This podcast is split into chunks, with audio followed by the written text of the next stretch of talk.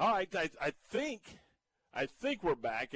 And again, we got a lot of moving parts. I'm in Cedar Hill, Texas, this afternoon, as the Midway Panthers play the Cedar Hill Longhorns in the season finale for 5A and 6A regular season games. So we'll have that one for you coming up tonight. So, again, a lot of moving parts, and we're going to throw a lot of curveballs at Garrett this afternoon. So, Garrett, how are you?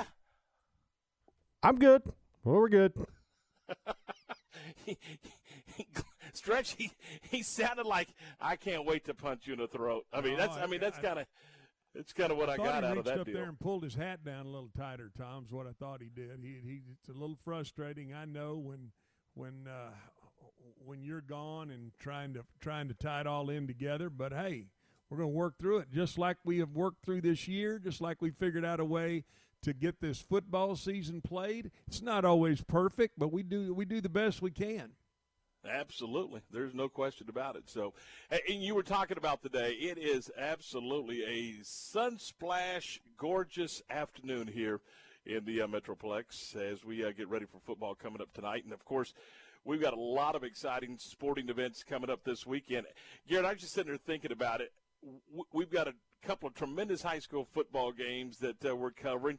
We've got a number one, number two college basketball matchup on our airwaves tomorrow. We've got several college football games that have postseason implications, if you will, across the family of radio stations. We got a lot of stuff going on this weekend. No, we really do. I mean, and you mentioned the games tonight as far as high school goes. There's a lot. There's even one going on right now that I've been trying to keep my eye on, Shiner and Refugio. And last time I looked, Shiner jumped on them 14-7. But, yeah, there's a lot of fun things we got going on. Did we ever figure out why they're playing an afternoon game? I haven't. It might have been one of those stadium issues. Well, and that's we've faced that all season long. Remember, there a lot of these 2As and 3As and even the 1As, they like to use the 5A and 6A stadiums, but they're not available right now. At least 50% of them are not because of regular season 5A and 6A football games. I mean, if somebody wanted to play a playoff game here in Cedar Hill, they wouldn't be able to do it tonight, obviously, because there's the game. Now, I will say this, because the Midway Panthers are on the road stretch, the stadium is going to be used tonight for a huge game between Crawford and Bosqueville. And just like you said, huge game. That's a great, that's good for those smaller schools, like you were saying, to be able to step up into those bigger stadiums, play in those bigger venues. I mean, that's a great goal. That's what you want to do. My question, and I know that in the Metroplex they were dealing with some of this, Tom, but some of the private schools, so the TAP 6A was having an issue with playing, they want to play at a neutral site, and then are you able, some of these stadiums are just like you were saying, they've either got games in them or they don't want other people in there from a COVID standpoint. It's really kind of a strange deal as far as trying to figure out that, that neutral site where you can play and setting it around a certain time, and I'm sure that's why Refugio's having to play so early this afternoon. Yeah, I talked to a couple of coaches this week, and I was asking about next week. I said, hey, have you started working on next week? And again, remember, the pool is shrinking because the number of teams obviously is cut in half every week, and they're still having difficulties finding a suitable place in a neutral site that is halfway between the potential opponents. I mean, it's still a difficult task, and they haven't resolved it as of yet. And there's a couple of teams, and I promise you, there's more than a couple of teams that are struggling to find that perfect place. And as you mentioned, this is every time you tee it up this time of year, it should be a reward for your football team, your fans, your drill team, your band, everybody involved. It should be a reward, and they're having some difficulty finding those places that are, for lack of a better term, suitable for a game of that caliber. Right, correct. And Tom, I like, the point you're making, too, is you want to be able, when you're in those smaller schools, to go and get your players kind of that bigger venue feel, that stadium that can hold a few more people. And those are all things that when you start the season, those are goals that you set out for. So I know they're having logistically some issues, and there's multiple teams that are still, you know, going through those logistical issues. Yeah, no question. And remember, if you win tonight, you are 2 wins away from AT&T Stadium, and I would say that's kind of a big venue. So getting comfortable in a bigger setting is paramount. Yeah, and I mean, here's the other thing, Tom, to think about. So tomorrow, I believe you've got the TAP 6A game, which is All Saints and Nolan Catholic playing at 3:30. That's at the old Globe Life Park. The new Globe Life Park, 7 o'clock, you'll have the rodeo. And at AT&T Stadium, I believe Errol Spence is fighting tomorrow night, correct? I think you're correct. Now, yeah, so you can think about it. You got all these venues that and sporting events that are going to have, you know, they're going to have reduced crowds. But I mean, there can be a lot. There can be a big spotlight kind of on that Arlington area tomorrow night with all that's going on. And one of the things that the Jones family has been very, very kind, I guess is the word, is they've hosted a lot of just regular playoff games in their stadiums over the years. I mean, that has been something that they've always wanted to do, is to make their stadium available. And Glenn, you know this, that there'll be some Saturdays where they'll line up and play 4 games. They'll start early, 10 o'clock in the morning, and they'll be playing at 10 or 11 o'clock at night because of that reward factor of getting those kids on that field in that stadium. And so, yeah, that's kind of a cool deal to get to play at AT&T. And they're also using the Star, which is, I don't know if you've been in that venue since it opened up. That's a magnificent venue. I mean, over at the Cowboys practice facility. Now, I'm assuming that I know last week they were still playing games there. Now, how they're doing it with the COVID issue, I think they're coming in and cleaning and spraying and doing all that. But hey, that's unbelievable venue over there, isn't it? I'm sorry, what did you say? I said, isn't that part of the Frisco ISD, that partnership? Yeah, no. So they've still got 5A and 6A games going on there. Correct. That's that, and I guess that's what I'm saying too. So they're trying to be able to manage, still allowing a few playoff games, you know, in that venue. So a lot of things going on, and it's fun. I mean, and I know these coaches are going to work it out. And first things first, you got to take care of your business this weekend, tonight, and games tomorrow as well.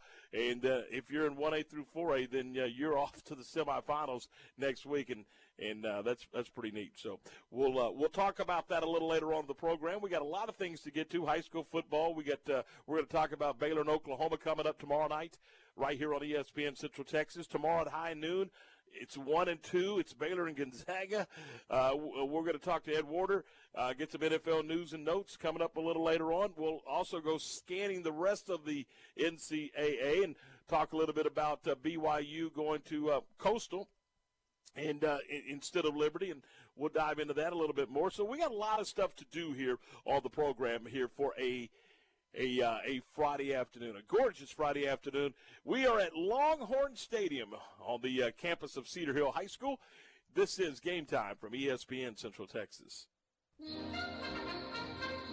What's up, Central Texas? It's your boy Q, and I want to tell you about the staff at Richard Carr Buick GMC Cadillac in Waco, how they love giving back to the Central Texas community. Once again, they're participating in the U.S. Marine Corps' Toys for Tots campaign, and they're asking for your help. Now, through December 11th, listeners are invited to participate in Toys for Tots by bringing a new unwrapped toy to the dealership and drop it in the bed of the 2021 GMC Sierra pickup truck on the showroom floor. The Marines will then distribute those toys to children in need throughout Central Texas. Also, if you purchase a new or pre-owned vehicle, Richard Carr Buick GMC Cadillac will place toys under their Christmas tree for the Marines to distribute in your name. Toys for Tots is an annual program that helps less fortunate children throughout the United States experience the joy of Christmas, while also assisting them in becoming responsible, productive, and patriotic citizens. Merry Christmas from your friends at Richard Carr Buick GMC Cadillac and ESPN Central Texas. Today, no matter what, we're going boating. Does that sound like something you would say? Time to visit Marineland Boating Center and talk about the new Mercury 4-stroke outboards. Ranging from 2.5 to 300 horsepower, the new 4-strokes deliver legendary Mercury performance, unbeatable reliability, plus boat-enhancing technologies for superior hole shot, top speed, and fuel efficiency. If you crave smooth, powerful, and reliable boating, come to Marineland Boating Center. Mercury Outboards. Go boldly. My house has a new glow. I love my windows. Universal Windows Direct. Now that football season is here and cooler weather is right around the corner, it's time to replace those old windows. When you call Universal Windows Direct, it's easy to schedule an in-home consultation where you can discuss your specific window needs with an expert team member. Universal's exclusive Unishield windows are sealed with Duralite, a non-metal spacer that has life expectancy 5 times that of other systems. Now offering 0% financing for 60 months. That's 0% financing for 60 months. Contact Universal Windows Direct for a free in-home estimate. UniversalWindowsCentralTexas.com or call 254-301-7760. That's 254-301-7760. I love my windows. They've got that brand new home effect. Universal Windows Direct. At Community Bank & Trust, the term mobile community refers to all of our banking platforms. Online banking, mobile apps, mobile browser banking, even voice banking. No matter what device you're on, you'll be able to complete any banking function. We've taken customer account access and convenience to the next level. With Community Bank & Trust, enjoy state-of-the-art banking anywhere, anytime, on any device. Member FDIC.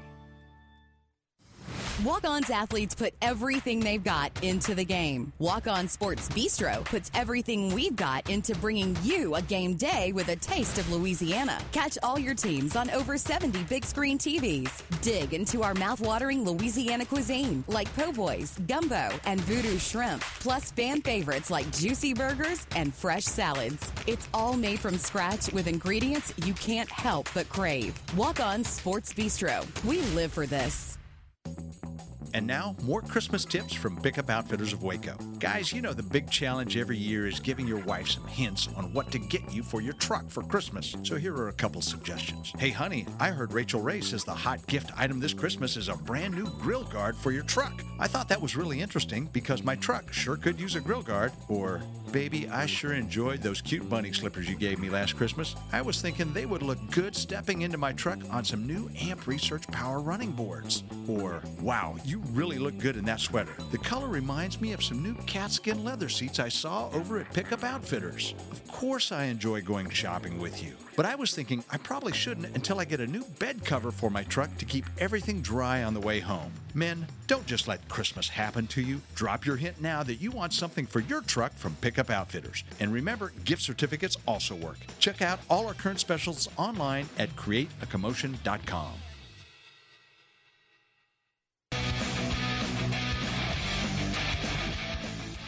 And you're back with us. This is Game Time here on ESPN Central Texas. Tom, Stretch, Garrett, we're glad you're alongside. Our 3 o'clock hour is brought to you by C&C Collision Center. And, again, if you want to join in on any of the conversations that we get into, a couple of ways to do it. The C&C Collision Center text line, 254-662-1660. Or you can head to the Walk-On's Bistro listener line at 254-662-1660. All right, guys, let's talk a little college football. The Bears are on the road this afternoon, headed up to Norman, Oklahoma to take on the Sooners. And this will be the 31st meeting, I should say, between Baylor and OU. And the Bears just 3-27 the previous 30, 1-13 in Norman, Oklahoma. And that win came back in 2014 when the Bears rode to a 48-14 victory in that football game. Glenn, you know the Oklahoma story, and all of us know how good that program has been over the years. What makes Oklahoma so special? What makes it so difficult for opponents to go in there and play and be competitive? Well, you know, I'll share with you when I first got to be a graduate assistant at Oklahoma, and I moved to Norman, and I thought, you know, this is going to be kind of a different move. I was coming from Austin and had lived in Austin, finishing school, trying to rehab my shoulder.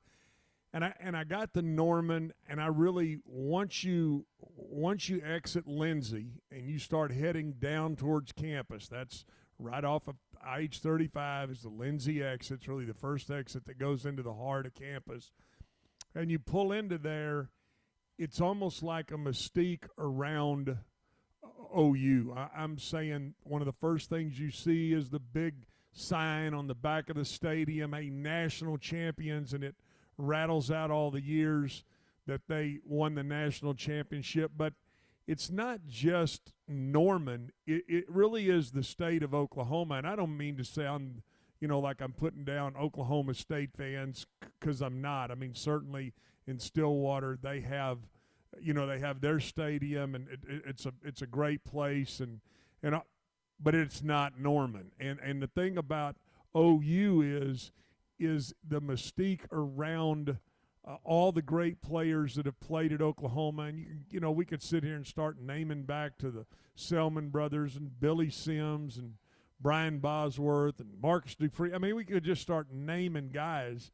And the thing that is different to me about Oklahoma is it really is about OU football in that state. And I'm saying the minute you cross over that Red River, once you go by that casino, it becomes, you're in OU country, and that's what they live for. That's what it's all about. And what Barry Switzer did to create the big red monster and what is OU football, it almost seemed like it was, you know, it died off a little bit right there when they hired Howard Schnellenberger and John Blake, God rest his soul, great guy.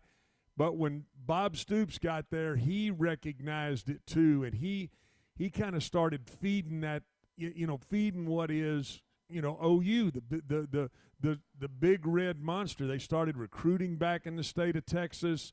It was a great, and it's a great place to go to school. But more than that, it's OU football, and it's what the Sooners are. It's what the Sooners stand for.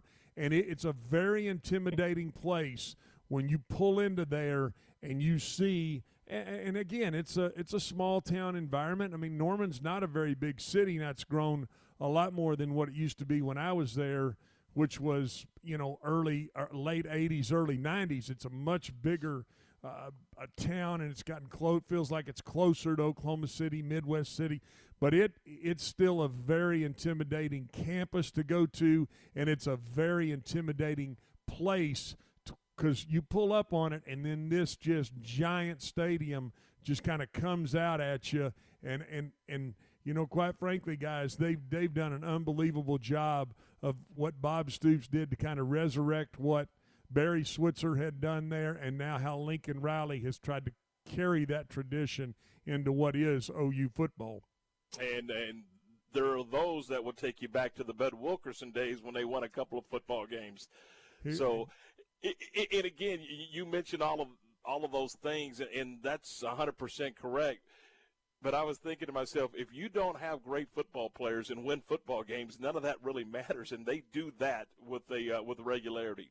Yeah, I mean, you're exactly right, Tom. And you know, and before, you know, when I got there, it was still all about the wishbone. I mean, it was still about riding and deciding and getting to the edge and reading that defensive end, reading that corner, reading that safety, and that ball being pitched. It was about that big old crown that was out there on the field. A lot of people were, I mean, I've had a lot of people ask me, is that really true? And I'm telling you, at one time, you could stand on one sideline and look across to the other sideline, and you'd see the other person about mid-quad up. That's how big the crest on that field was, and that's how you get. Once we pitched that football, it was a true running downhill mentality, and that, I mean, it was an intimidating place to go play, fellas. There's no doubt about it. I mean, even how if you tried to go in there and that crest, it's not on the field like it used to be. It's not crested the way it was. But, boy, if it was, you better know how to throw on it. You bet there were a lot of things you had to do to come in there and understand, hey, the layout and the lay of the land of what's going on in OU Stadium. Hey, Garrett, one of the things that has been interesting over the last couple of weeks. Number one, Baylor has done a remarkable job, and I do mean a remarkable job of staying healthy with this COVID and the pandemic. And the Sooners have kind of hit a wall, and they were not able to play against West Virginia, and they still have some issues, don't they? They do. I mean, they're going to be without Nick Bonito. He's going to miss this game because of COVID issues. And we knew coming into this that Oklahoma likely wasn't going to have everybody healthy, not just players, but staff as well. But unfortunately for them, Bonito is their sack leader. He's had 6.5 sacks on the year, and he won't be available for this game with Baylor. And, you know, it's interesting you bring that up. And we don't know how many guys got limited snaps this week, what their depth chart really looks like. And that makes it a little tough on Dave Aranda and his staff, doesn't it, Glenn, to figure out who they're actually going to be going up against? Well, sure. You want to know who you're facing on the other side. You want to know who to game plan for. You want to know, hey, is the starting corner in, out? What are they doing from a safety perspective, so that you can – try to develop a game plan about, you know, who to go after, how you want to attack this Oklahoma defense. And then also on the other side of the ball, because I believe early in the week there were some issues in their offensive line meeting room. So, you know, those two things put together. And we know that, you know, last week's game, you know, Baylor last week giving up 6 sacks in the first half to Kansas State. Now they're leading, you know, Oklahoma's leading sack producer will be out for tomorrow. I mean, that kind of tips the table a little bit towards Baylor. So, yeah, you want to know who you're going to face and how to game plan and how to put together and how to structure what you want to do before you go in there. And I guess if you're Oklahoma and you're saying if we've got this to deal with, we might as well use it to our advantage and not tell you anything about who's healthy and who's not. That's exactly right. We don't need to tip our hand. We can say, hey, maybe, maybe not. We can say yeah, maybe. Yeah, that's the key word. Hey, is he or isn't he? Is he full practice or isn't he? And hey, that game is played at every level. All right, it is 3:24, 24 minutes after 3. This is Game Time here on ESPN Central Texas. Tom, Stretch, Garrett, we're glad you're with us. And when we come back, we're going to talk some high school football. We'll do that next on ESPN Central Texas. Recently on Unnecessary Roughness. Hey, Steven knows how to get me going, man. Another one bites the dust.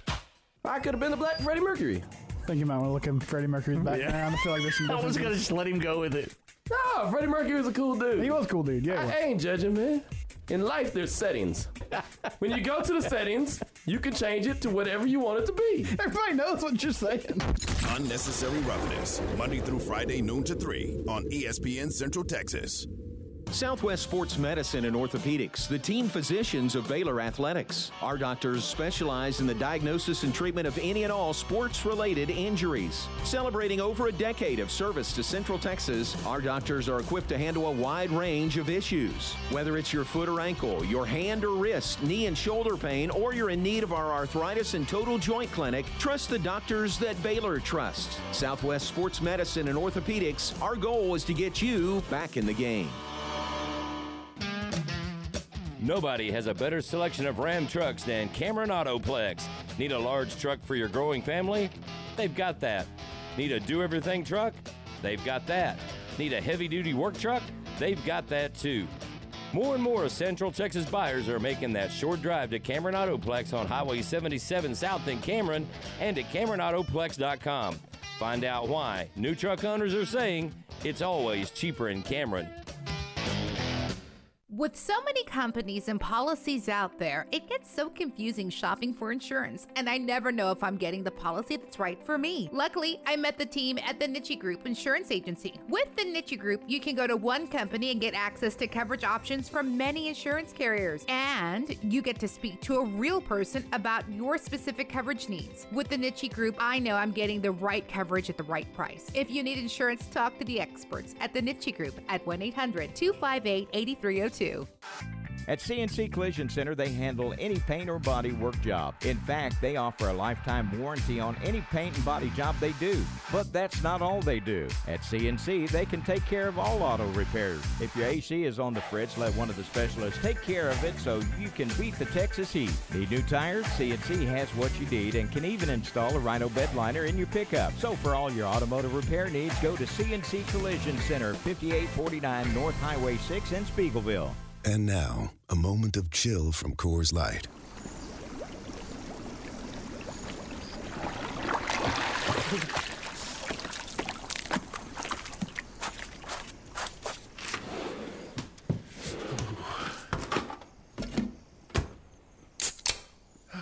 Coors Light, mountain cold refreshment, made to chill after the short but cold beer run from hot tub to cabin. 2020 Coors Brewing Company, Golden, Colorado. Celebrate responsibly. ESPN Radio Sports Center. I'm Ward Weintz with your ESPN Central Texas Sports Center update, brought to you by Smalt Sandwich Shop. Alabama football coach Nick Saban says he has cleared COVID-19 protocols and will travel with the team to LSU today. Texas Tech football coach Matt Wells has tested positive for COVID-19. The school announced yesterday. Wells, who is second year as the Red Raiders head coach, has returned home to isolate and will continue coaching duties remotely. Two of college premier bowl games will not allow fans to attend at kickoff early next year. The Rose Bowl won a college football playoff semifinal games, and the Fiesta Bowl made their announcements yesterday. High school football tonight on our airways. Bosqueville versus Crawford. Crawford broadcast on 92.9 Cedar FM, and Bosqueville on Kicker 1590 AM and 99.3 FM. Those broadcasts start at 6:30. Midway at Cedar Hill on ESPN Central Texas, 7 o'clock pregame with Tom Barfield. Sports Center, every 20 minutes, only on ESPN Central Texas.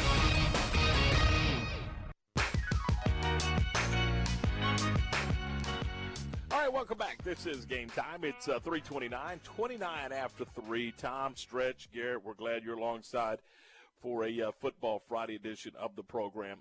All right, we talk about high school football, and we all have an affection for the game. But every once in a while, you have a story that's just, I don't know how to describe it other than it was just a negative situation all the way around. Garrett, do you have the details pulled up on what happened? Yeah. So last night, down in Edinburgh, they were taking on a crosstown rival. And during the game, defensive lineman Emmanuel Duran had got flagged for a personal foul. And after that, he had some words with a referee, Mr. Garcia. And after that, he received another flag, and was ejected from the game. So he gets escorted off to the field. Obviously, he's heated. His teammates are trying to calm him down. Coaches are trying to calm him down. And while Mr. Garcia is doing the down and distance, he gets charged by Duran, and Duran pushes him, knocks him down. He has to leave with concussion-type issues. And Duran's escorted off the field by police and removed. Now, it's really unfortunate. And then today, Edinburgh ISD came out because Edinburgh had made the playoffs. They won the game. And they said that due to this incident, they're not going to allow the team to play in the playoffs. So he not only made a bonehead decision, he also cost his team an opportunity to participate in the high school football playoffs this year. And I don't know that there's a right or wrong answer. I know this, that there had to be some discipline. There had to be something done. But you are penalizing 45 or 50 young men for the actions of one. So, I mean, I don't know, Stretch. What do you think? Well, I mean, anytime you have an unfortunate situation like this where, you know, Garrett, I think not only did he get a personal foul, but then he got an unsportsmanlike conduct. Correct. Which he was ejected from the football game. Now, I don't know if that was his first or second unsportsmanlike conduct. You're ejected after your second, but he was ejected from the football game. And at that point, somebody should have taken him or been with him to get him off of the field and into the locker room. There is no excuse forever coming back on the field, much less coming back on the field and physically charge. And I saw it, and he kind of runs into the back of the official, almost just butted him up and knocked him down. And obviously the official was not expecting any sort of collision from his backside from this young man. But yeah, it's incredibly unfortunate, and it's one of those situations where you are now penalizing, like you were saying, Tom, you're penalizing the entire team for the actions of one. And I understand, being, if you're the superintendent of that school, I understand the frustration that you must be feeling for having a young man charge an official and take that kind of serious action. But I tell you something, I'm not sure that you may not see, some charges filed here for a situation that's unbelievably unfortunate. Unfortunate. There's. I mean, you're talking about a potential assault charge. He was charged with Class A assault, and he was released on bail for $10,000 bond. Which, I mean, again, very difficult. And you're right.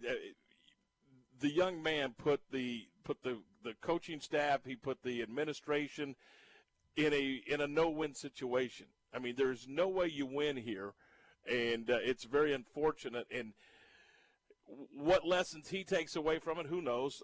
But the entire football team is certainly being punished for the actions of this young man, and there's no place for him. Let's make that incredibly clear. There is no place for that in our great game of high school football. No, there's no place, Tom. There's no place for that in athletics, period. And I, you're right. I mean, especially in high school football, you can't.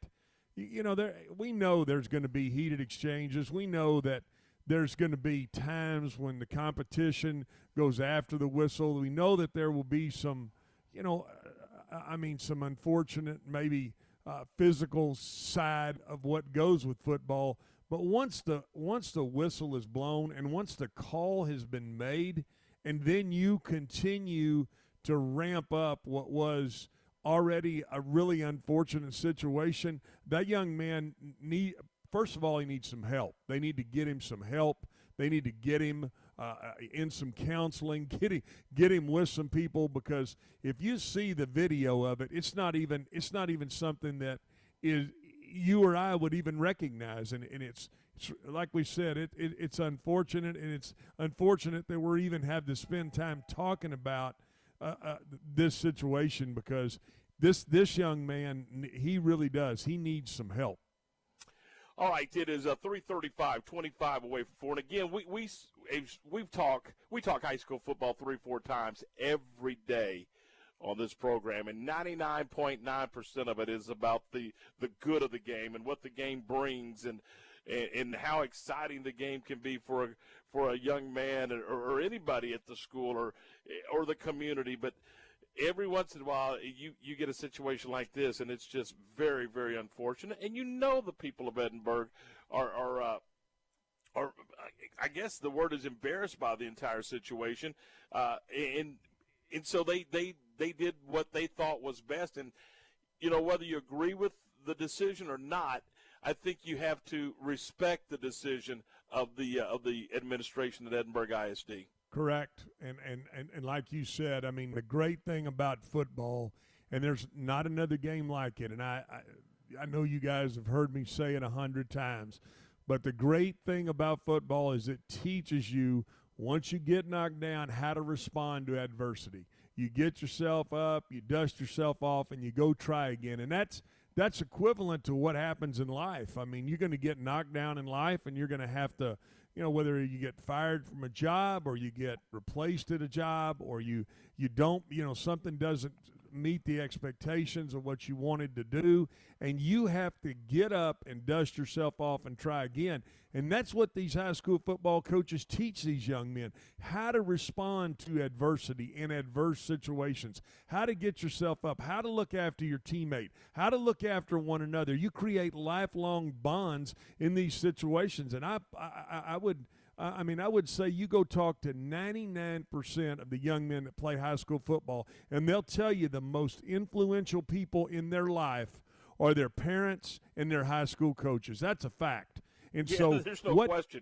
I mean, absolutely no question. I mean, the life lessons of athletics. I'm not going to just say football, but the life lessons of athletics will stay with you forever. I mean, it teaches you teamwork. It teaches you, I mean, just a million things. It teaches you self-discipline. I mean, there's so many things that you take from the athletic arena to everyday life beyond being 17 or 18 years of age. And I know a lot of times they call it extracurricular activities, Stretch and Garrett, but I promise you I've always referred to it and will always refer to it as a co-curricular activity. I think the athletic portion of your education is equally as important as the reading, writing, and arithmetic. I mean, I really do. Those life lessons, they're going to stick with you forever.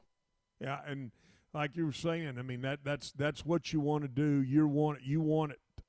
And they call it a team. They call it a big W-E and a little bitty M-E, all those things that go along with that. And it teaches you things that you will that just springboard you into the rest of your life. So too bad in this situation, guys, and it's really unfortunate. Hopefully that young man will, he will have learned from this, and it won't cost him dearly for the rest of his life, because you know what? That's going to stick with him for a very long time. That's the other thing you want to tell these young men. You know what? Google is forever. It is forever that's going to be on Google now.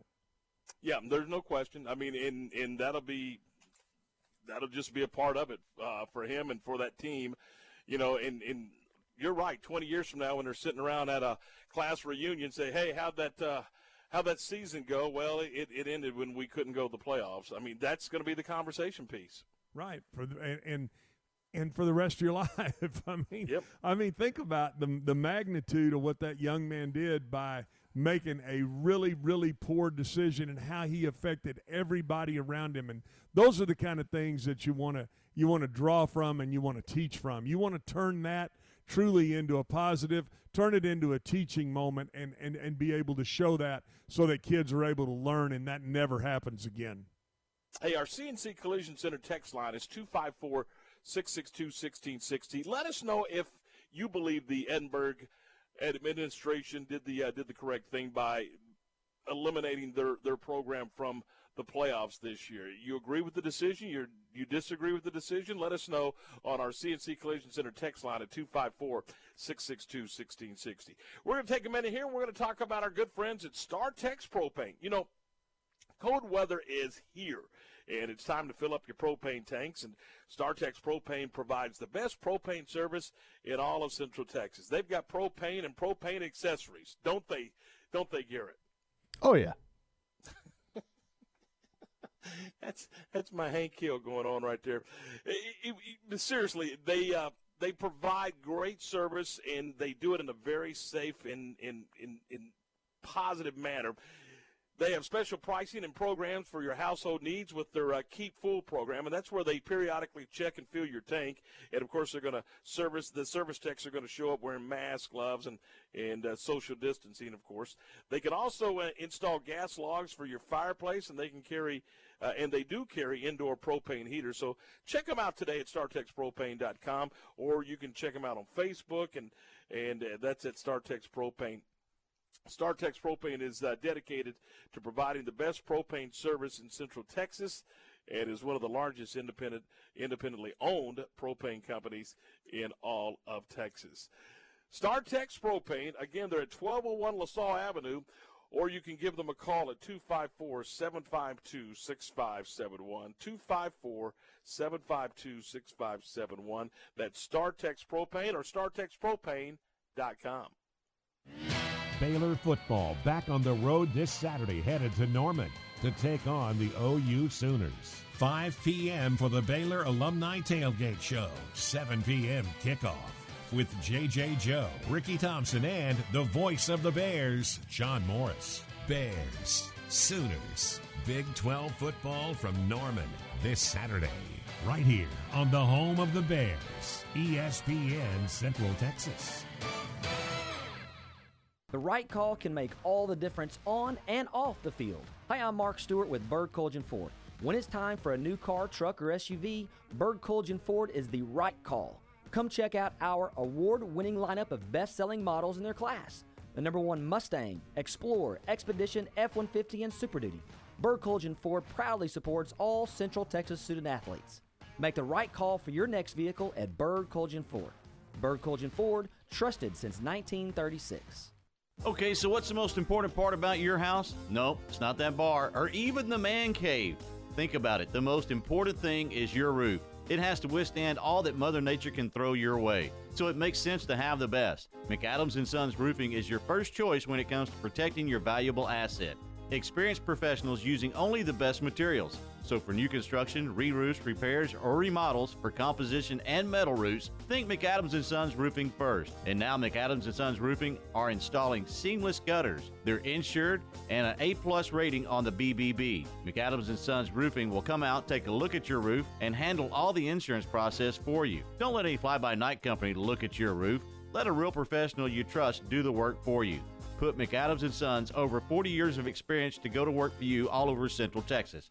Check them out online at McAdamsRoofing.com or give them a call at 254-799-2949 because you don't want a kid with your house's lid. Close your eyes and imagine this with me.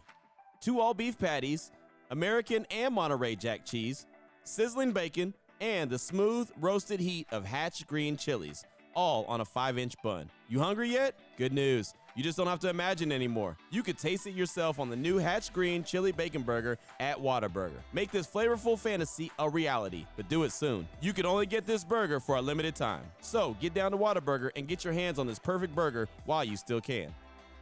The only dentist in the Bosqueville Independent School District is Saddle Creek Dental. Since 2007, doctors Dodd Moore and Jacob Moore have helped patients of all ages while providing them personalized, gentle care they deserve. They offer laser dentistry, cosmetic fillings, single-day crowns, Invisalign clear aligners, and dental implants. Emergency care and conscious sedation is available. Schedule an appointment today. Saddle Creek Dental, 10104 Saddle Creek Drive and at saddlecreekdental.com. ESPN Radio Sports Center. I'm Ward Weintz with your ESPN Central Texas Sports Center update brought to you by Smalt Sandwich Shop. Alabama football coach Nick Saban says he has cleared COVID-19 protocols and will travel with the team to LSU today. Texas Tech football coach Matt Wells has tested positive for COVID-19. The school announced yesterday. Wells, who is second year as the Red Raiders head coach, has returned home to isolate and will continue coaching duties remotely. 2 of college premier bowl games will not allow fans to attend at kickoff early next year. The Rose Bowl won a college football playoff semifinal games, and the Fiesta Bowl made their announcements yesterday. High school football tonight on our airways. Bosqueville versus Crawford. Crawford broadcast on 92.9 Cedar FM, and Bosqueville on Kicker 1590 AM and 99.3 FM. Those broadcasts start at 6:30. Midway at Cedar Hill on ESPN Central Texas, 7 o'clock pregame with Tom Barfield. Sports Center every 20 minutes, only on ESPN Central Texas.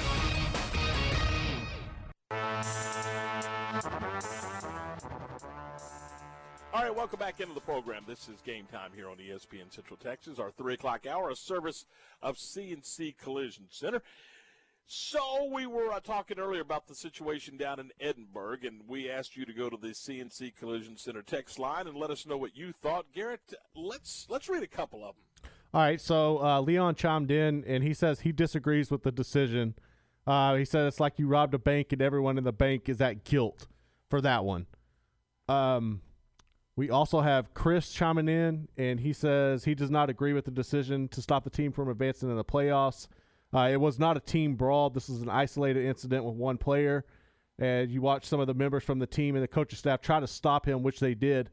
And then after the assault of the ref, the rest of the team shouldn't be punished for the actions of one individual. All right. And again, everybody has an opinion, and I'm not sure there's a right or wrong answer when it comes to a situation like this. But that is what the Edinburgh ISD decided to do, so therefore that football team is not going to be eligible to advance to the by district round of the playoffs.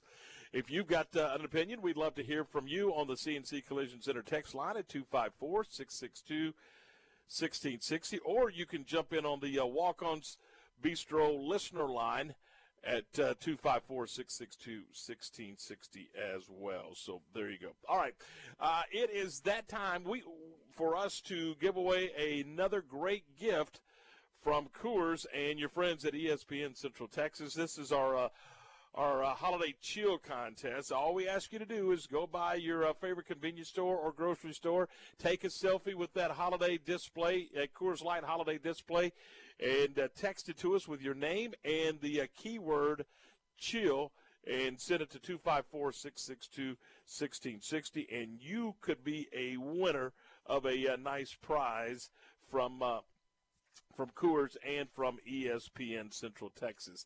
Today's winner, it's time for us to announce today's winner, and today's winner is Jose from Temple. Jose from Temple is going to win a nice prize from Coors and Coors Light and ESPN Central Texas. So it's either going to be the mugs or the backpack, but we've got that for you, and you can we'll get a hold of you, Jose, and get you up to the studios, and you'll be a winner from ESPN Central Texas. So it's a lot of fun, and you know, we got plenty of time for you to go by and participate. And all you got to do again is just go to your favorite convenience store or grocery store, look for that Coors Light display, take that selfie and send it to us. And not only would you could you possibly be a winner of a nice prize, but you're also going to be eligible for the grand prize, and that is a 40-inch flat-screen TV. So Jose's either going to win those Coors Light Yeti mugs, or he's going to win that Coors Light Yeti hopper from ESPN Central Texas and your friends at Coors Light. Celebrate responsibly. 2020 Coors Brewing Company, Golden, Colorado. Must be 21 or older to participate. No purchase necessary. Full contest rules available at CentexSports.com. All right, there you go. Coming up tomorrow, guys, and I know it's a big Saturday in football, but I'm telling you, I'm excited about watching this game tomorrow. It's the Bears and Gonzaga on CBS. We'll have it right here on our airwaves beginning at 11:30 with the pregame. Pat Nunley and David Kay with the call. High noon for the tip. It's 1 versus 2, Gonzaga and Baylor in a early season showdown in college basketball. And, you know, that's the beauty of this thing, Stretch. The winner's going to probably drop a couple of spots, you know, what have you, in the polls, but it doesn't matter. There's a tournament at the end of the season that kind of determines who's going to be the champion in this game. So it really encourages you, in my opinion, to play those challenging non-conference games, particularly early in the season. Well, and we talked about this yesterday. I mean, having a gauge from where about where you are. How do you feel about your basketball team? What are the things that maybe you need to work on before you really get into the meat of the conference schedule? Where is it that maybe you're deficient? What are the things you need to practice on? How do you need to structure what you do to move forward? And when you saw how Baylor played such a complete basketball game against Illinois, and when I say complete, I'm saying, hey, they were able to slow it down, rebound, do the things you need to do, and they were able to get up and down the floor in the second half and kind of pull away from Illinois. Now you got the next test here to where you can structure what you want to do and how you want to go about attacking the rest of your season. What's wrong with scheduling these really good teams early to get you that gauge that you need to really springboard you into conference play? Yeah, there's no question. Scott Drew, he likes to appear on our program. There's no question about that. But he even appeared on the Keyshawn, J. Will, and Zubin program, the national program this morning, and talked a little bit about the matchup and kind of gave us a breakdown on how the Bears and the Zags are going to unfold tomorrow. Well, first and foremost, you look at these scores this year in college basketball, and I don't know, Jay, Keyshawn, I mean, you might be NBA basketball. We're putting up some big numbers exactly out there. So it seems like every game you're getting ready to play, someone's averaging 99 or 95. So definitely transition defense is always critical in any big game, and it's always important, especially in the beginning of the year. And we're really good at taking care of the basketball, because if you turn it over, there's really no defense for 2-on-3 or 2-on-1 and 3-on-2 breaks. But if we take care of the basketball and then do a good job in those first three steps, sprinting back, if you don't give yourselves a chance to win a game like this. So I've heard there's been 43 matchups of number one versus two, and the combined point total since that is 1 point. So a lot of great games over the years when you've had one versus two, and it's always a great thing for your sport, no matter what sport it is. So we definitely got to take care of the basketball. We got to sprint back and make sure we're matched up, and try to make them score as much in the half court as possible. You know, a couple of weeks ago, we talked about the NCAA tournament. There's conversation about taking the NCAA tournament to one city, and, of course, that leading candidate appears to be Indianapolis. And we're talking about every team that qualifies for the NCAA tournament headed to Indianapolis to play the tournament once, by, in essence, creating a NCAA tournament bubble, if you will. And Scott Drew was asked by the guys about that situation where the tournament could possibly be in one city. Well, I think definitely thinking outside the box this year is the right thing to do. And I know I was talking with Coach Few last night, and they've been on the road since the season began. And whatever the NCAA ends up formulating and doing, keeping people in one location or with the least amount of travel is definitely a great idea. And our guys have really adjusted well. Right now, some of them are getting ready for finals, and with the academic support that our programs have, and what a great job they do making sure our student-athletes can do well in the classroom even though they're not there. And especially with so many classes on Zoom now, you're able to do things like this. Stretch, Garrett, I for the players' perspective, I bet they don't care. They would play in an alley. They'd play, they'd play in a garage. They don't care that it's in one city. They just want an opportunity to compete for a championship. Yeah, and that's exactly right. I mean, I don't think those players really it matters to them. I think what matters more is, can we play a season? Can we get through a season? Seed a tournament, be able to seed a tournament, and then go and determine a national champion. That's what you play all year for. That's what you really work all off season for, is to have those opportunities to get on that floor and to do those kind of things. So I'm like you, Tom. I mean, what difference does it make if it's one city or you go from region to region and then eventually get to a Final Four? I don't think that really matters in the big scheme of things. I think it's what's safe and what's best for the players. And that's paramount. And we realize what it does. It takes a lot of money out of a lot of communities that we're going to be hosting those regional tournaments. However, if that creates that bubble, if you will, creates a safety net, so to speak, for those players, I think it's the right thing to do. Correct. I mean, you want to give them a chance while creating, like you were saying, Tom, that safety net. I still think that you're going to have multiple challenges to get through the season, just like you've seen football do, and especially when you think about a confined arena, guys in tight areas breathing on one another and doing those kind of things. But ultimately, we want to be able to get these games in and continue to fight through this pandemic. And I really think that's what everybody's wanting to do right now when you look at it, is just have those opportunities, even with what the NFL's doing by taking those teams and saying, you know what, we'll get them out of California, but we're going to continue to play these games. Speaking of the NFL, we're going to talk some NFL football. We're going to do that with Ed Werder coming up here in just a few minutes. This is Game Time. We are in Cedar Hill, Texas, home of the Longhorns, where the Cedar Hill Longhorns and the Midway Panthers conclude the regular season tonight at 7:30. Our broadcast will begin at 7 o'clock. I'll be joined by Coach Weathorn and Darren Burrow, and, of course, Garrett Ross. And it should be a lot of fun as the Panthers wrap up the 2020 regular season tonight here at Longhorn Stadium in Cedar Hill, Texas. It is 3:56, and this is Game Time on ESPN Central Texas.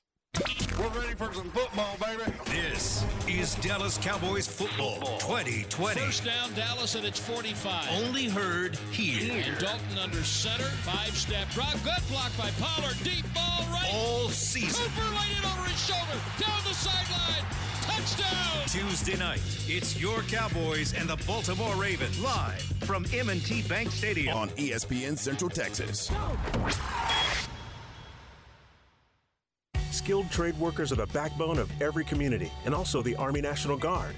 Soldiers trained to keep the power flowing, engines running, and in every other trade needed to accomplish the mission. These soldiers are on the fast track to learning skills that can set them up for success at home with companies looking to hire the best. Their resumes are being built through their paid training and part-time service. Find out how you too can learn a trade profession by visiting NationalGuard.com. Sponsored by the Texas Army National Guard. Aired by the Texas Association of Broadcasters and this station. Experience the homemade food and unique atmosphere that everyone is talking about at Fox's Treats and Eats. This 1950s-style diner serves one-of-a-kind sandwiches on their homemade bread, salads, soups, pies, cakes, and cookies, all made fresh daily. Enjoy Fox's Treats and Eats malts, shakes, floats, and sundaes while enjoying music from the 50s. Fox's Treats and Eats, adjacent to the Cedar Chest Antique Mall, Highway 84 near McGregor. It's Al from the Good Feet store. If you've been suffering with knee, hip, or back pain, the problem may be right under your nose. Your whole body is supported by your feet. If they're out of alignment, that could cause issues in your knees, hips, and even your back. The Good Feet system helps put your feet in their ideal position. Just stop in, meet with one of our specialists who will personally fit you with the perfect arch support system. You walk around, try them for free, and then you decide if they work for you before you buy. How great is that? At the Good Feet store in Waco near Cabela's. The Real Texas Gun Show, Saturday, December 5th and Sunday, December 6th at the Harker Heights Event Center off Edwards Drive. The Real Texas Gun Show, proud to be the place where small mom and pop vendors share the floor with large dealers that buy, sell, and trade firearms at the show. If they don't have it, they don't make it. The Real Texas Gun Show, December 5th from 9 to 5 and December 6th from 10 to 4 at the Harker Heights Event Center. Social distancing will be enforced and attendees must bring their own masks. They are mandatory inside the event center. Temperature check at the door. Some things never change, like the commitment to service and protection the Nitsche Group Insurance Agency has offered since 1949. Whether you're needing a new business policy to get your operations up and running, adding cyber liability for a remote workforce, or if you're needing to pause your current coverage, our team is here for the protection you need when you need it. Whatever your coverage needs, talk to the experts that care. Call the Nitsche Group to discuss your personal, commercial, and bonding insurance needs at 1-800-258-8302. That to-do list you have needs one more thing. Chill. It's an easy thing to do. Just crack open an ice-cold Coors Light and chill. Take the afternoon off and binge-watch anything. Go to happy hour and stay for a couple hours. Who's counting anyways? Or hang out with just your dog, because you've had enough human interaction this week. Whatever you do, do it with a Coors Light. Mountain Cold Refreshment made to chill. 2020 Coors Brewing Company, Golden, Colorado. Celebrate responsibly. Hi, my name is Amanda Cunningham. I am a local realtor that has a passion for people. I've helped clients buy and sell over 80 homes in 2019 and would love to help you buy or sell that perfect home. You deserve to get top dollar for your home. Listing with an experienced agent that specializes in not only promoting your home, but helping you get your home buyer ready is key. I have a team of people around me that make what I do each day possible. If you're searching for that perfect home, your experience should be pleasant and stress-free. Call me today. I want to meet you. 254-495-0338. Google Amanda Cunningham Realtor with Coldwell Banker Apex to find my website, Facebook, and more. KRZI Waco, K222DC Waco. This station is now the ultimate power in the universe. K265DV Temple. This is ESPN Central Texas. It's 4 o'clock. We welcome you back into Game Time here on ESPN Central Texas. I'm Tom Barfield. He's Glenn Stretch Smith along with Garrett Ross. We're glad you're with us, and we welcome into the program from ESPN, covering the NFL for ESPN, Ed Werder. Ed, good afternoon. We appreciate your time today. Let's talk a little bit about what's happened over the last few days. We had a Wednesday matinee game between the Ravens and the Steelers. We got the Cowboys going to play on a Tuesday night. Robert Griffin III and some of his teammates unhappy with the prep time. Is the NFL just going to play these games no matter what? Is that kind of where we are right now? Well, I think they have done a remarkable job of getting all of the games played to this point, even though several have been postponed along the way, some of them even multiple times. And one of the things the league, you know, made sure that teams were aware of, and don't forget the NFL Players Association is involved in all of these decisions too. So it's a cooperative effort. But one of the things that the NFL did was inform the owners and the teams that, you know, there were going to be competitive inequities built into this. If they were going to be able to play through this pandemic, there were going to be situations that would seem to be unfair to certain teams at different times. And everybody agreed that that was acceptable and really the only way that they could possibly expect to play through this pandemic to the point that they have. And so, yeah, it's been unfair at times. It was unfair to the Ravens to have to play with the depleted roster, missing 7 starting players, including their starting quarterback, their top running backs, their top 2 receivers, having no time to practice. But they're also responsible for making sure that they're honoring the protocols, and they weren't. Just like the Broncos were forced to play last week without a quarterback, which most people think is the most egregious situation that a team has faced.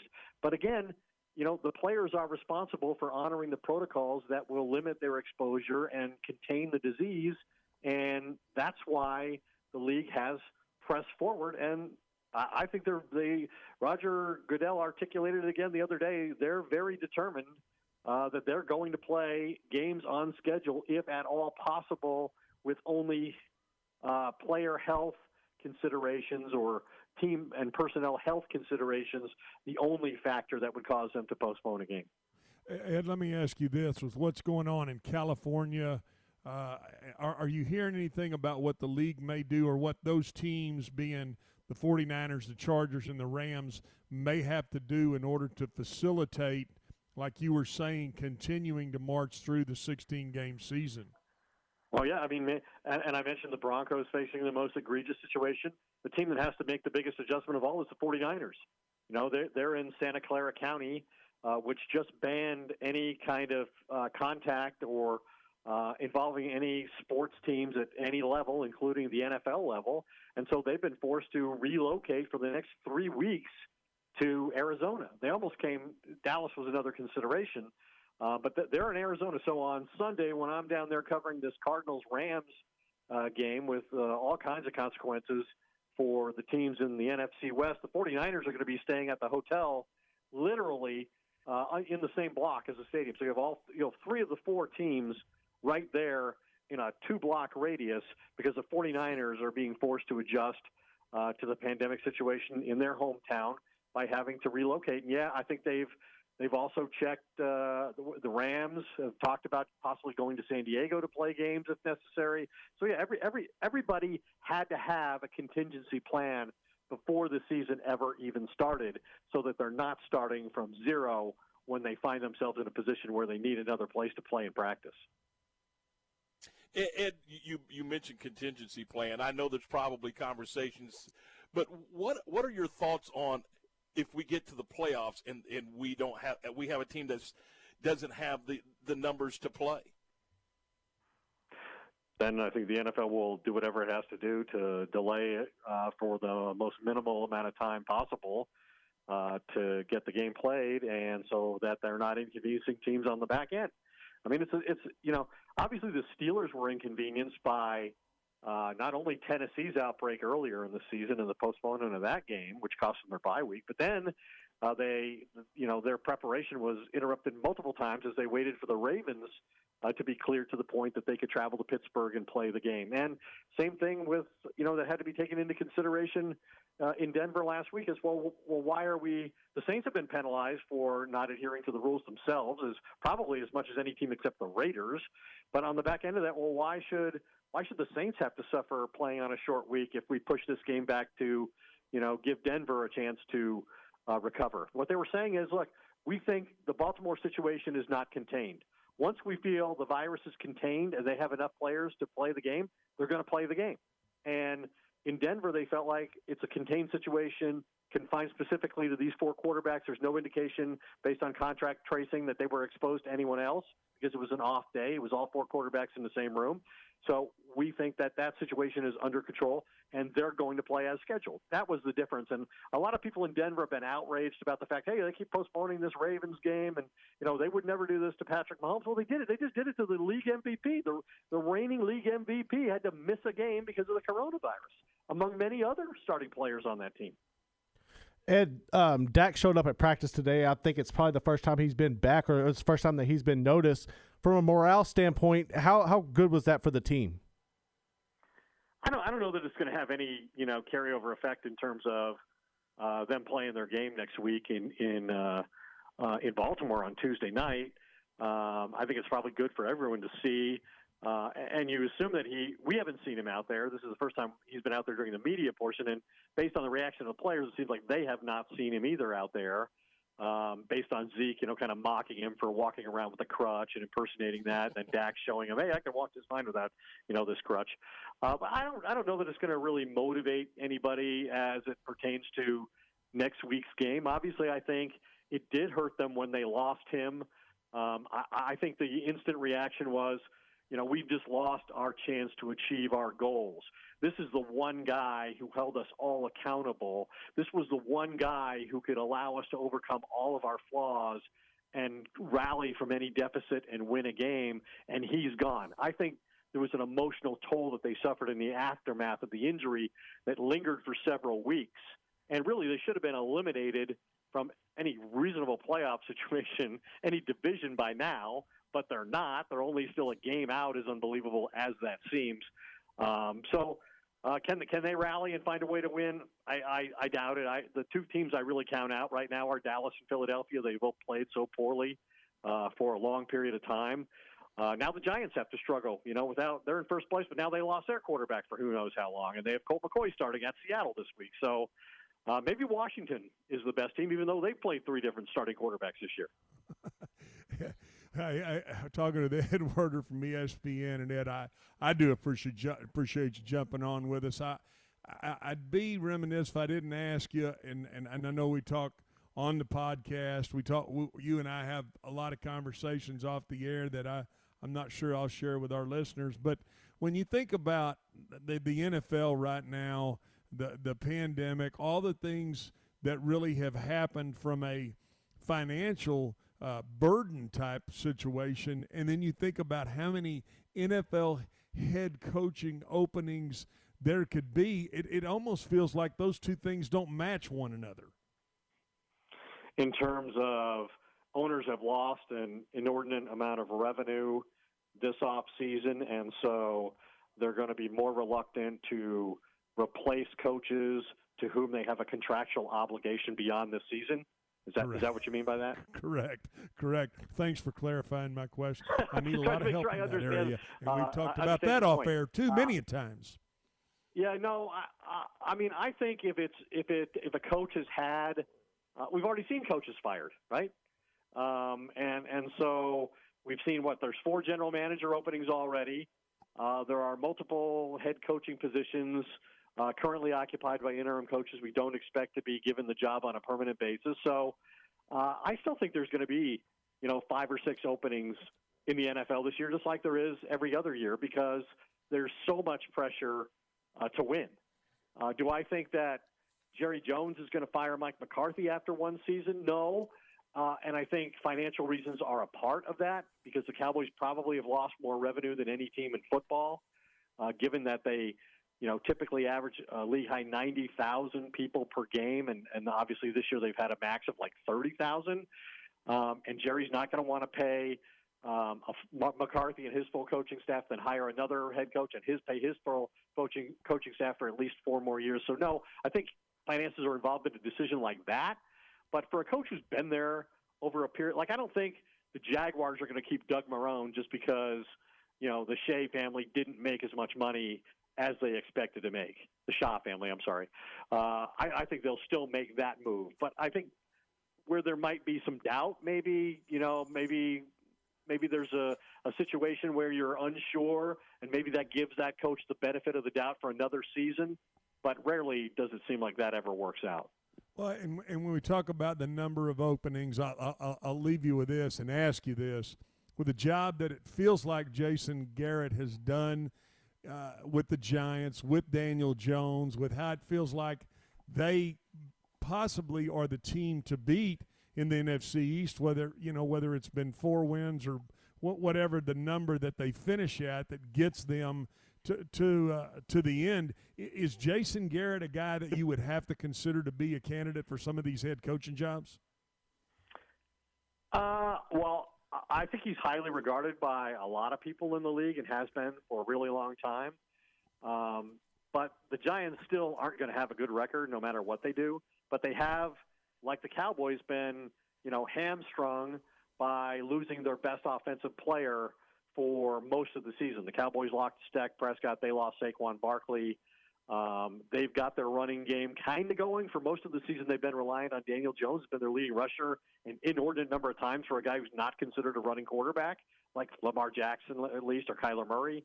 So I don't know that he can do enough in this short space of time and with in these circumstances to put himself back in a situation where he gets hired for a head coaching job. I can see people interviewing him for head coaching jobs and him impressing them, but I think it probably takes Jason Garrett another year to become a head coach. But I do believe Jason Garrett will eventually get another chance to be a head coach.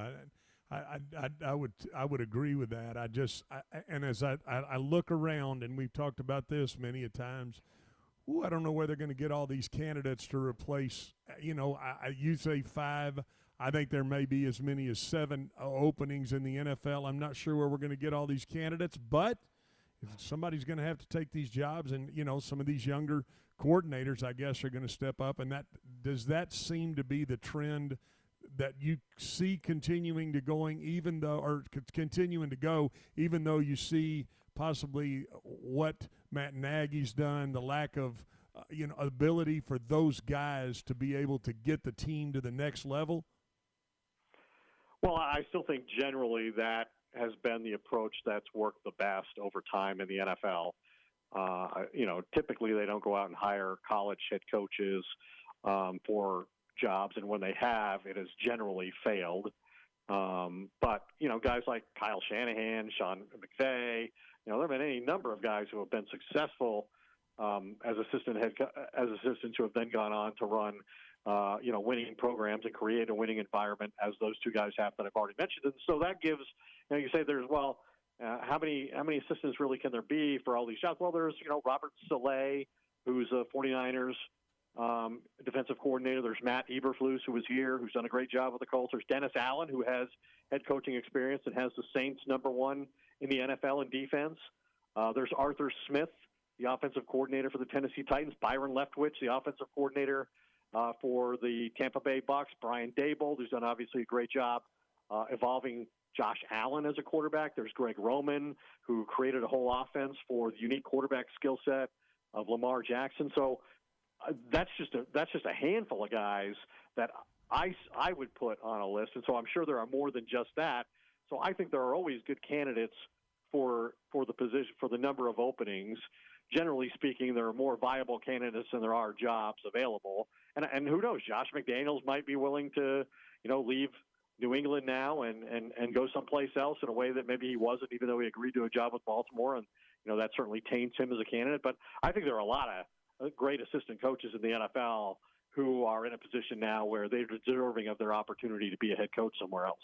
Well, listen, Ed, I appreciate you jumping on with us on a Friday afternoon. And, again, thanks a lot for taking time. I know you're busy, and best of luck with your travels and what you got going on this weekend, man.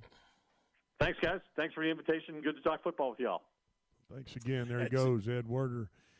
ESPN, I tell you what, it's tell me, Garrett, does it not get refreshing to get a little inside? Do you feel like you got a little inside scoop from one of those guys and that's that got his pulse that close to what's going on in the NFL? Oh, it's always nice to get a look at that when somebody has that much knowledge and stuff. And I think it's interesting to hear his perspective of the coaches and the search for that. I know you've kind of talked about that a lot and the lack of candidates out there. So to hear him talk about it as well, I think it kind of sheds light on the situation as it unfolds. No question about it. I know you're wanting to get to a break, and I know Tom, he's up there in Cedar Hill wanting to move on to the next segment. So let's do it. It's game time Friday afternoon on ESPN Central Texas.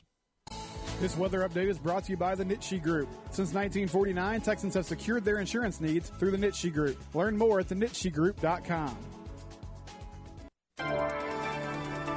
This is a Fox 44 weather update. I'm meteorologist Emily Kay. It's going to be another chilly night across central Texas, with lows reaching the lower to mid-30s with mostly clear skies and winds coming in from the north around 5 miles per hour.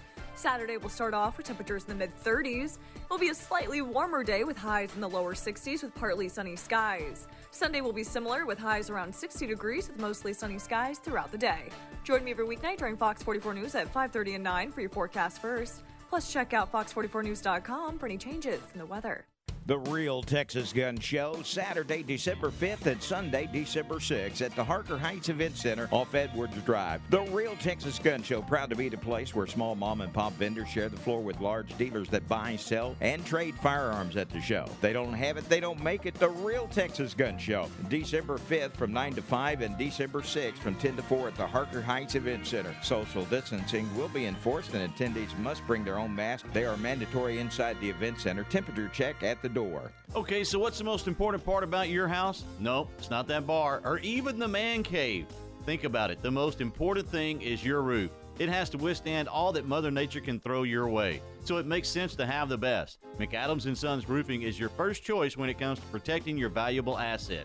Experienced professionals using only the best materials. So for new construction, re-roofs, repairs, or remodels for composition and metal roofs, think McAdams & Sons Roofing first. And now McAdams & Sons Roofing are installing seamless gutters. They're insured and an A-plus rating on the BBB. McAdams & Sons Roofing will come out, take a look at your roof, and handle all the insurance process for you. Don't let any fly-by-night company look at your roof. Let a real professional you trust do the work for you. Put McAdams & Sons over 40 years of experience to go to work for you all over Central Texas. Check them out online at McAdamsRoofing.com or give them a call at 254-799-2949, because you don't want a kid with your house's lid. Close your eyes and imagine this with me. 2 all beef patties, American and Monterey Jack cheese, sizzling bacon, and the smooth roasted heat of Hatch green chilies, all on a 5-inch bun. You hungry yet? Good news. You just don't have to imagine anymore. You could taste it yourself on the new Hatch Green Chili Bacon Burger at Whataburger. Make this flavorful fantasy a reality, but do it soon. You can only get this burger for a limited time. So get down to Whataburger and get your hands on this perfect burger while you still can. At Community Bank & Trust, we continue to add new and improved features to our mobile and digital banking systems. Our new person-to-person payment system allows our customers to instantly send money to friends and family, no matter where they bank. Customers using our debit card just log in online, input the friend's cell phone number or email address, and the money will be sent P2P to them. With Community Bank & Trust, enjoy state-of-the-art banking, anywhere, anytime, on any device. Member FDIC.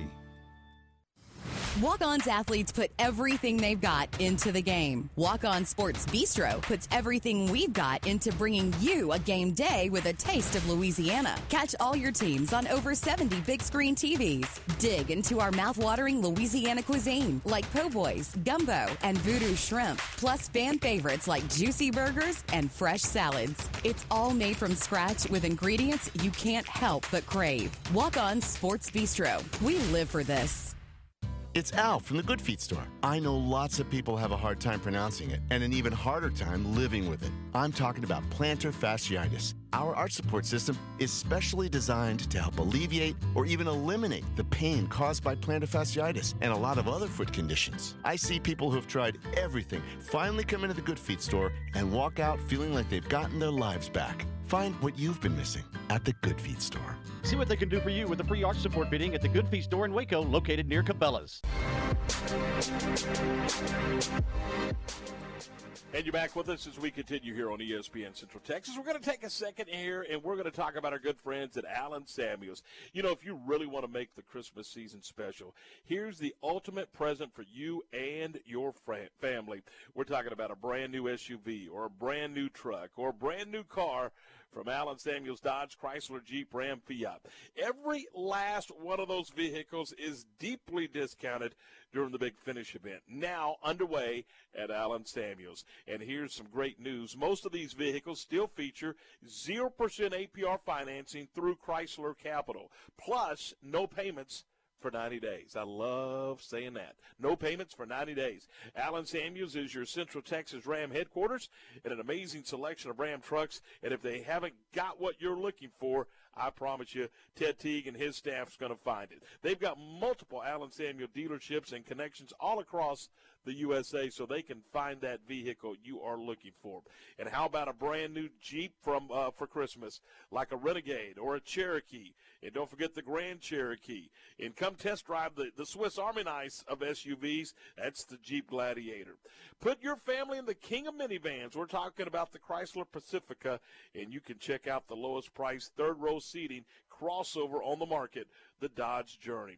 So shop, apply, buy online at AlanSamuelsDCJ.com, and don't forget, they will deliver. A customer-first award of excellence winner. We're talking about Alan Samuels, Dodge, Chrysler, Jeep, Ram, Fiat. All right, we are rolling along here on a Friday afternoon. It's 4:22, 22 minutes after 4 o'clock. And we are going to talk a little bit about some college football coming up this weekend. And guys, again, the ESPN crew game day is going to be they're going to be on the road. They're going to be help me Coastal Carolina, BYU. Yeah, Coastal. They're going to be at Coastal again with BYU and. This morning over on our sister station, Fox Sports Central Texas, they had the head coach of Coastal Carolina, and he was talking about the preparation of this football game. And Stretch, he was honest. He said, if we didn't have the cameras of ESPN here, this may not have been doable. But he said, hey, look, we get the word, I think, Wednesday night, early Thursday morning, that Liberty's out, BYU is in. He goes, then we have to scrap everything and then go to work. He said, we got GAs breaking down film. We're doing all this crazy stuff. So they put a lot of work in to try to put a game plan together in just a couple of days. Yeah, that's exactly. I mean, and that's what you got to do. You got to, during this time frame, Tom, and we've talked about it a million times. We talked about it at the beginning of this show. Dealing with all of the different logistical issues that even you've had to deal with, and jockeying radio shows and taking it, moving this to this network, that to this network. Everybody's having to keep their knees bent right now and their ankles taped so nothing pulls. And I'm sure that that's what they had to do. They had to say, hey, we got to get a four-game sample set of what BYU does offensively and defensively and try to put something together so we can go out here and put a game plan and then start to, show a practice, show some scout teams, show what's going to happen, and go put on a heck of a football game. And good for both of those schools for stepping up and taking and accepting that challenge, because it is a challenge, and it will be a challenge for both of those teams. Yeah, so one of the things that he mentioned, and it made sense, is – hey, you're not going to do anything clever. You're going to be pretty base with your approach on both sides of the football. Yeah, and you have to be, don't you?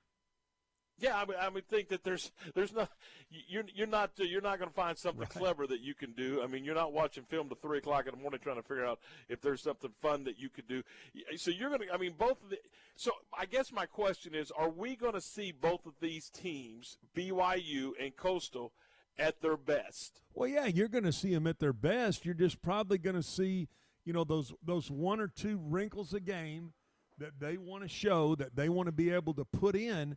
They may not be able to put in because you don't have enough practice time to continue to put that in. But, I mean, I'd tell you this, that every football team, and I'm saying 7-8 games into the season, which is where most of these teams are, minus the Big Ten and the Pac-12, who were late to the party, you're going to have a pretty good offensive and defensive book put together. I mean, things that you've done, things that you've practiced, you've got your core that you really believe in, and then you've been able to build on that all year, whether that was – on the offensive side of the ball, you're building something that's going to beat certain coverages, or on the defensive side of the ball, you're able to bring, one or two exotic looks. You're going to be able to still do that. It isn't as if, it's the first game of the season and you're saying, boy, we haven't had time to put any of this in. Most of these teams have been practicing for a while. You're just not going to have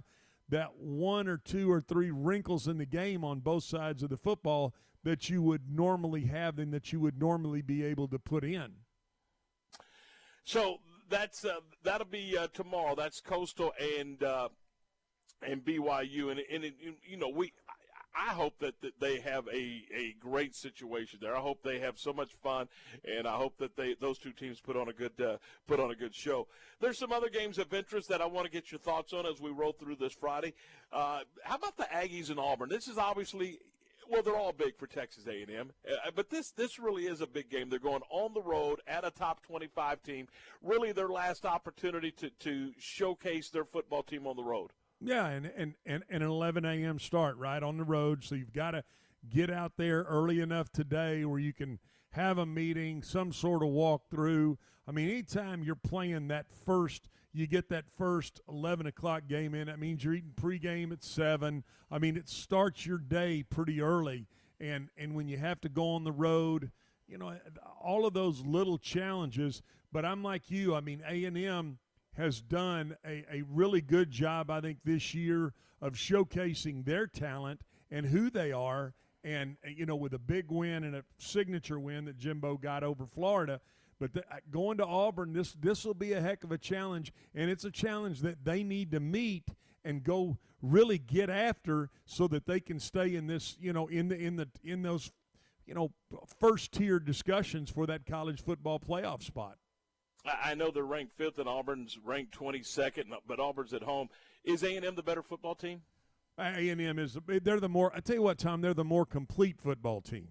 I think offensively, what they've done, what they've been able to do with their backs, how they've incorporated them into their passing game. I think I think Kellen Mond taking his game to the next level. And then I think more than anything, I think A&M's defense has shown, hey, they're kind of back to the way they used to play. They'll get after you up front. They can blitz you. They'll get after the quarterback, and they can also play man coverage. So they're going to have to do some of that against Bo Nix and this Auburn offense. All right, 4:28, 28 after 4 o'clock, Oklahoma State and TCU, Kansas, Texas Tech, some other games that are going on in the Big 12 as well, and West Virginia is on the road at Iowa State, and, of course, we'll have the Bears in Oklahoma. Stretch, I'm looking forward to watching this game tomorrow night. I want to, as we continue to watch Baylor grow, and I don't think there's any doubt. You've mentioned it over the last 3 weeks how they've grown when they're in their games at Iowa State, at Texas Tech, and then at home last week against Kansas State. Yeah, that's you want to see Baylor. You want to see them, Tom, continue to get better. And I'll ask you this. Just and I know you show a little bias, and there's nothing wrong with that. But when you think about Baylor's and let's talk about it, the last three games they played, I mean, it played pretty good football. Agree? Go to Ames, played pretty well. Texas Tech probably should have won that football game. Finished the football game against Kansas State. I mean, to me, those are all much better games than they played early in the season. Agree? Oh, there's no doubt. Right, so absolutely you want to see them go to Norman, a place that we've talked about being very intimidating, and go in there and continue to put a great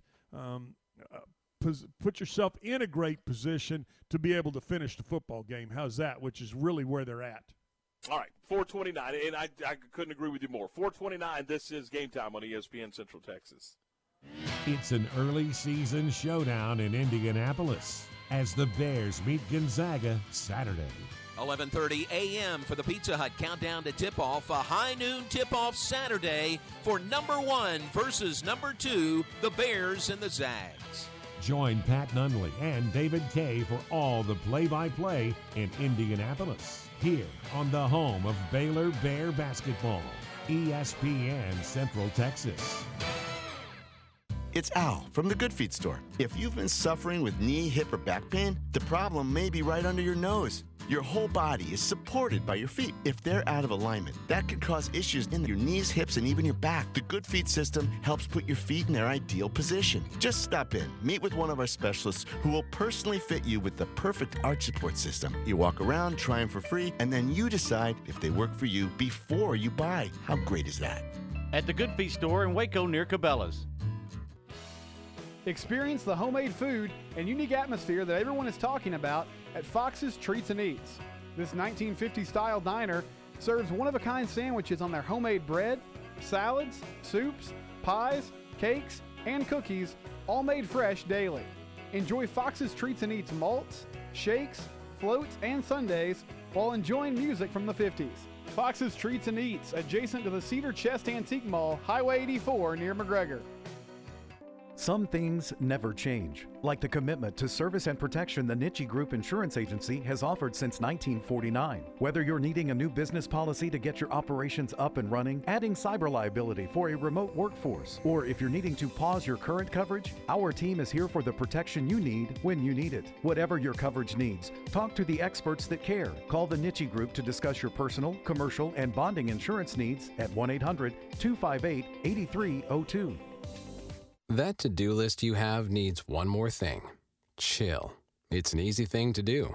Just crack open an ice-cold Coors Light and chill. Take the afternoon off and binge watch anything. Go to happy hour and stay for a couple hours. Who's counting anyways? Or hang out with just your dog because you've had enough human interaction this week. Whatever you do, do it with a Coors Light. Mountain Cold Refreshment made to chill. 2020 Coors Brewing Company, Golden, Colorado. Celebrate responsibly. Fox 44 News, Adam Hooper, Weather Rate Certified Most Accurate Mike LaPointe, and Matt Roberts. Breaking news out of McLennan County. Central Texas, we may not see anything. One of the biggest question marks coming into this season. Live as it happens. The live radar across Central Texas. More local news. Waco's community came together for last night's rally. A woman in her late 30s. We are live on the scene. On top of breaking news, weather, and sports. Back in action. On air and online. Fox 44 News, your news now. ESPN Radio Sports Center. I'm Garrett Ross with your ESPN Central Texas Sports Center update, brought to you by McAdams & Sons Roofing. Check them out online at McAdamsRoofing.com. Bosqueville and Crawford square off tonight at Midway to see who will advance to the semifinals next week. And Bosqueville coach Clint Zander talks about the improvement of his team since the first game against the Pirates. I think we've improved a whole lot. I think we keep getting better each week defensively. Different kids stepping up to make plays, and offensively we're getting the job done up front, which is allowing us to run the ball and allowing us to open things up in the pass game once we establish that run. So in my opinion, I think we've improved each week, and I'm assuming Coach Jacobs feels the same way about his team. You can hear the Crawford broadcast on 92.9 Shooter FM and the Bosqueville broadcast on 1590 AM, 99.3 FM, Kicker Country. Both start at 6:30 p.m. Sports Center, every 20 minutes, only on ESPN Central Texas.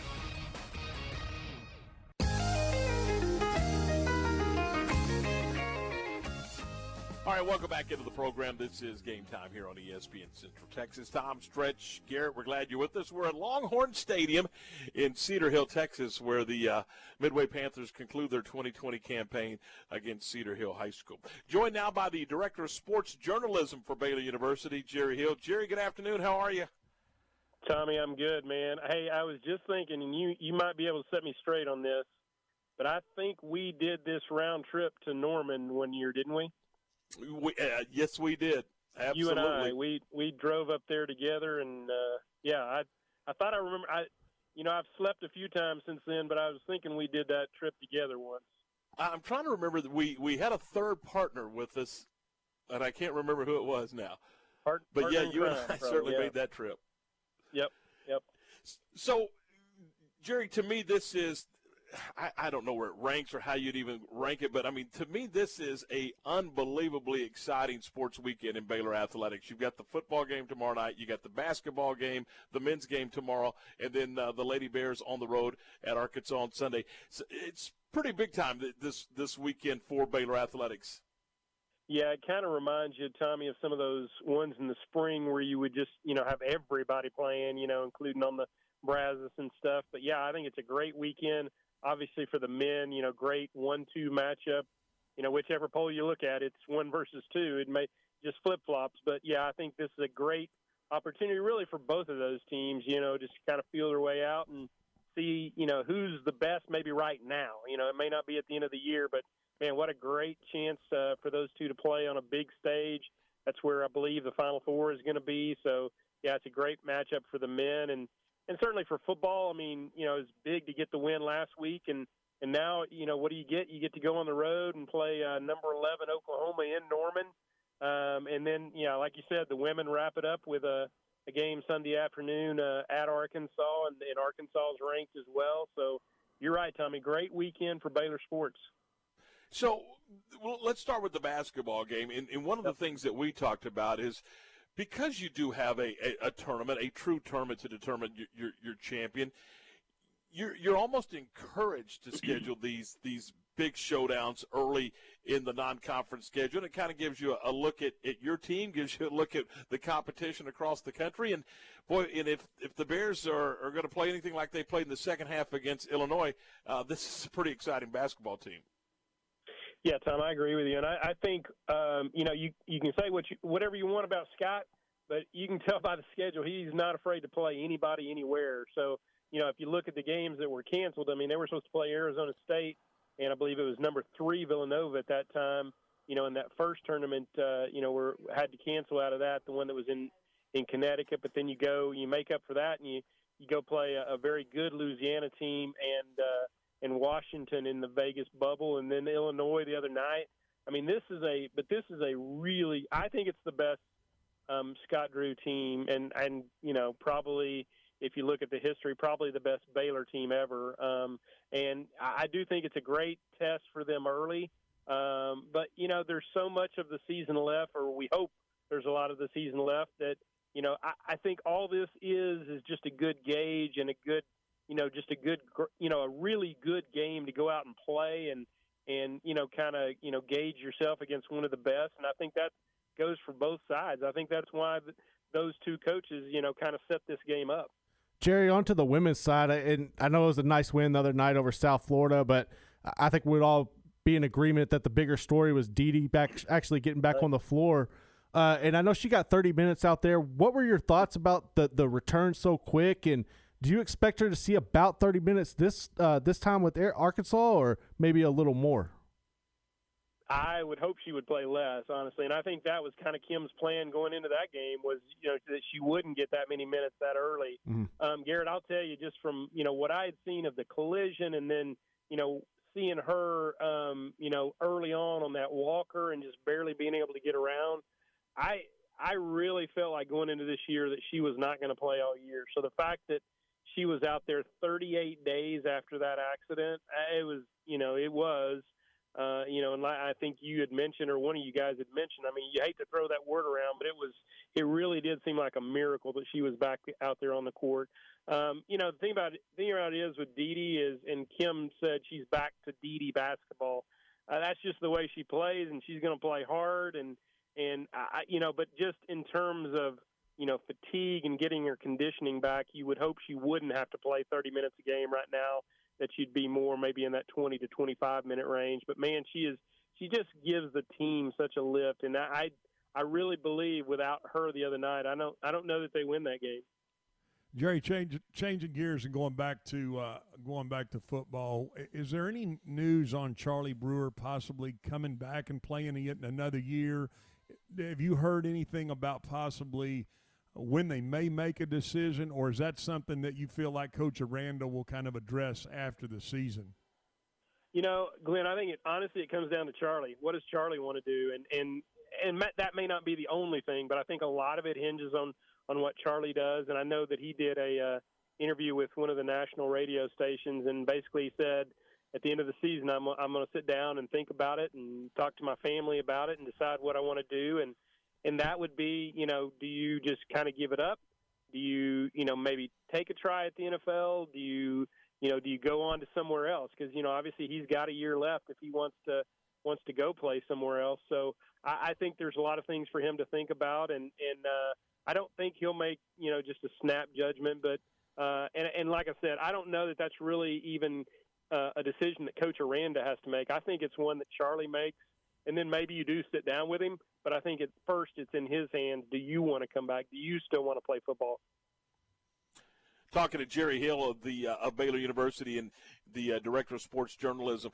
Jerry, when you look at the game tomorrow night, we were just talking about it, the development of the team, where they were a month ago where they are 3 weeks ago or whatever it was against against Iowa State on the road, a chance to win that game, certainly a chance to win the Texas Tech game. The come-from-behind win against Kansas State at home the other night. So, obviously, this team is getting better.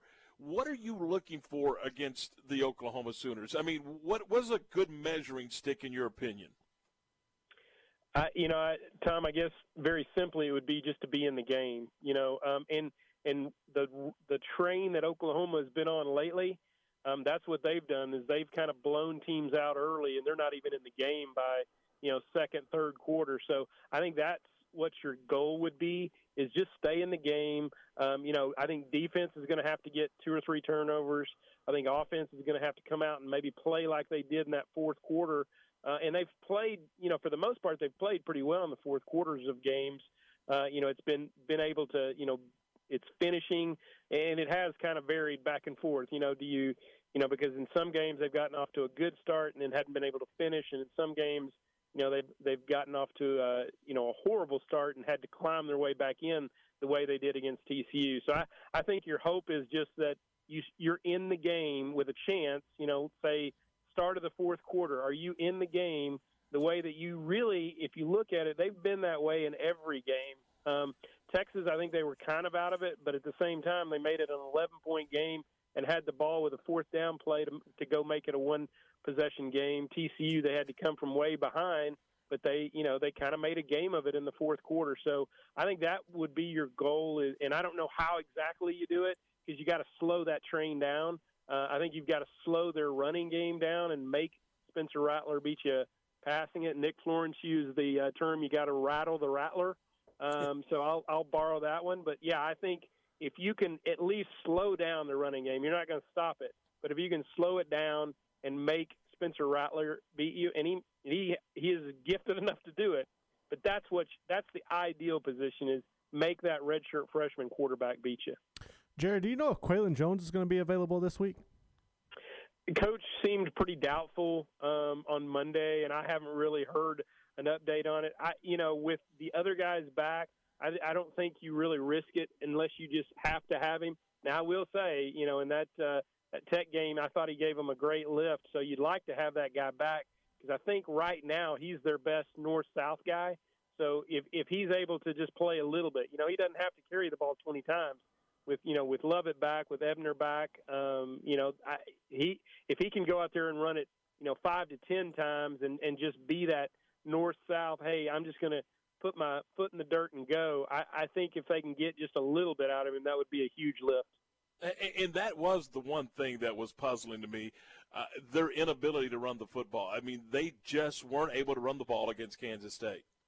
Yeah, their best thing was Charlie. I mean, just, kind of almost freelancing. So, and they have had some success with that. But you're right, Tommy, they have not been able to. And, I think that's the development of the offensive line. That's been the inconsistency of the offensive line is that they're not at that point. I think back to those Nebraska teams where everybody knew what they were doing, but they were still going to run it, and they were still going to get 6 to 10 yards every time. This offensive line, this offense isn't there yet. And, so I think they need that guy that can kind of push the line or that can really get north-south in a hurry, and that Qualen gives them that. But you're right, they just – and it was almost like you were kept, butting your head up against a wall and you weren't getting anywhere. You were not going to beat the wall. So – and I think they finally just kind of, hey, let's get the ball out of Charlie's hands quick, and, when the opening is there, we'll do a little quarterback draw, that kind of thing. And that's when Charlie's at his best, too. I mean, if he can do – you don't want him running. Now it said he 23 attempts, 7 of those were sacks. You don't want him running that much. But if he could, run in that 10 to 12 range, and then you get some out of those other guys, that would be ideal. And they did such a good job though of getting that ball out of his hand quick and getting it in the playmaker's hands. That's what this offense should be about. Is not putting too much or not asking too much of the offensive line. Just give me a couple seconds here, get the ball out of Charlie's hands, and let's go. It was strange. 6 sacks in the first half, 1 in the second. He threw for 82 yards in the first half, 267 or something like that. It was really 2 different football games. Yeah, and Tom, I went back and looked because it seemed like he had a pretty good fourth quarter. He completed his last 15 passes. He was 16 of 17 for like 158 yards and a touchdown, and then he ran in for one. So, I mean, he led them on 3 fourth-quarter scoring drives. That was Charlie at his best, and that's what they're going to have against Oklahoma to have any chance. I think they're like a 3-touchdown underdog. So, but, you know, I think the game Saturday certainly helps. It's that kind of gives you that little breath of hope, and you're saying, hey, you know, we did this once. Let's go do it again. You know, they had the win earlier in the year against Kansas. Well, it had been 2 months since they had won that game. So now they've got this other win under their belt. Now you got Oklahoma and Oklahoma State to finish it out. Let's go win. Hey, Jerry, as always, it's a pleasure. Safe travels to Norman, and we appreciate your time, and look forward to visiting with you again soon. Thanks, guys. Appreciate it.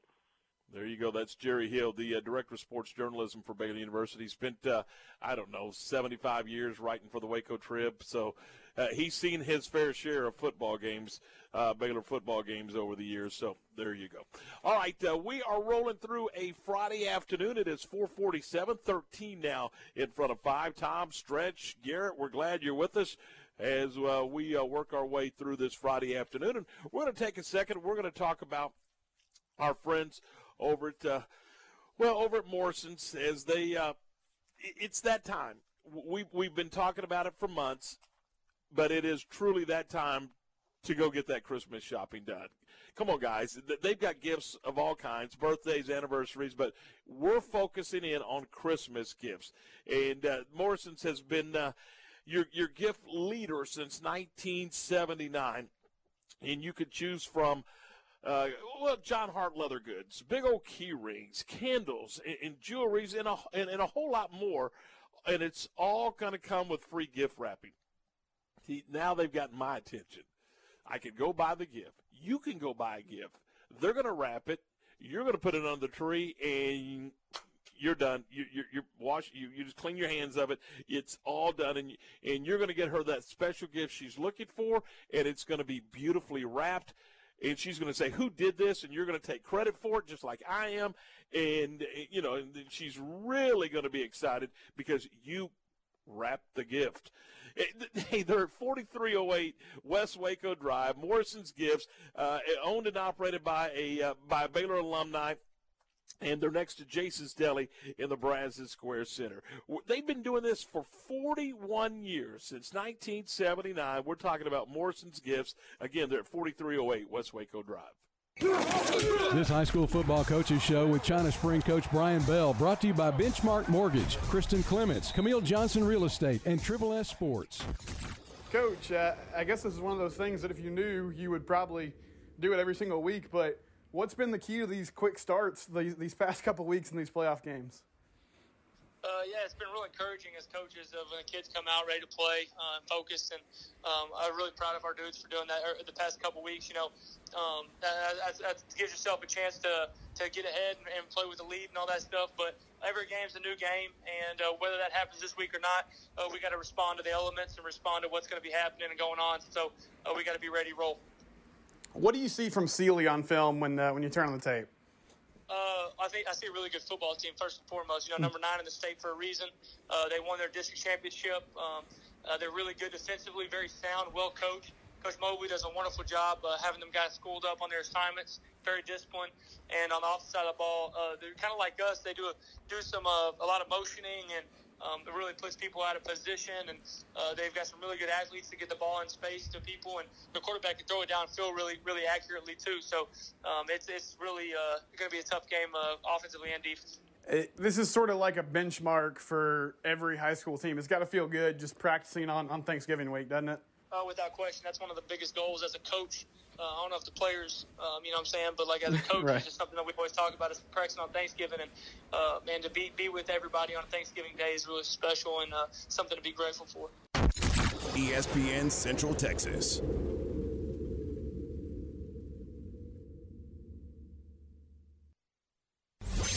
Triple S Sports is your one-stop shop for all baseball and softball gear. They have the latest bats, gloves, balls, and equipment from the names you know and trust. Rawlings, Louisville Slugger, DeMarini, Wilson, Easton, Mizuno, Under Armour, and New Balance. Play ball! Triple S Sports can also take care of your team uniform needs with their large selection of the latest supplemented apparel and custom caps. Ask about team, league, and school special discounts. Stop by their warehouse in Waco or visit them at triplessports.com. You're out! Kristen Clements, a realtor with Camille Johnson Real Estate, has been working in the real estate profession since 2013. Kristen specializes in the greater Waco and surrounding areas. Born and raised in Waco, Kristen is a graduate of Baylor University, and she and her husband and 3 children currently reside in China Spring. If you're looking to relocate and need a hard-working agent to work on your behalf, call Kristen Clements today, 717-3020, or check her out at CamilleJohnson.com. When shopping for a home mortgage, Benchmark Mortgage, Waco, Central Texas is ready to bring you home, offering conventional VA, FHA, and USDA loan products for purchase and refinance transactions. Our team is committed to providing a first-class experience and united by the Benchmark core values: success, relationship, dynamic, excellence, and positive attitude. We provide certainty in uncertain times. Benchmark Mortgage, Waco, Central Texas, locally owned and operated by Adam Goldenberg, NMLS number 746474. With 20 years experience, visit adamgoldenberg.benchmark.us. One step at a time, America's moving forward. Life is opening up, and the Good Feet store has too. With safety measures in place, we're ready to serve you. See what they can do for you with the free arch support fitting at the Good Feet store in Waco, located near Cabela's. ESPN Radio Sports Center. I'm Garrett Ross with your ESPN Central Texas Sports Center update, brought to you by McAdams & Sons Roofing. Check them out online at mcadamsroofing.com. Bosqueville and Crawford square off tonight at Midway to see who will advance to the semifinals next week. And Bosqueville coach Clint Zander talks about the improvement of his team since the first game against the Pirates. I think we've improved a whole lot. I think we keep getting better each week defensively.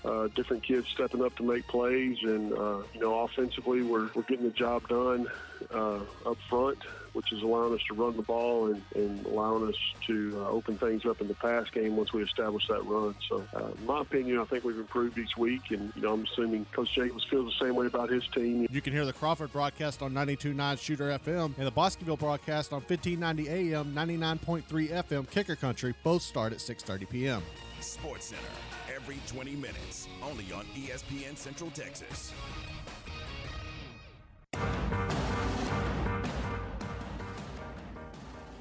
All right, you're back with us as we roll along here on a football Friday afternoon. This is Tom Barfield along with Glenn Stretch Smith and Garrett Ross, and we're glad you're with us as we get ready to talk some floor football with you as the by-district round, or not the by-district round, but the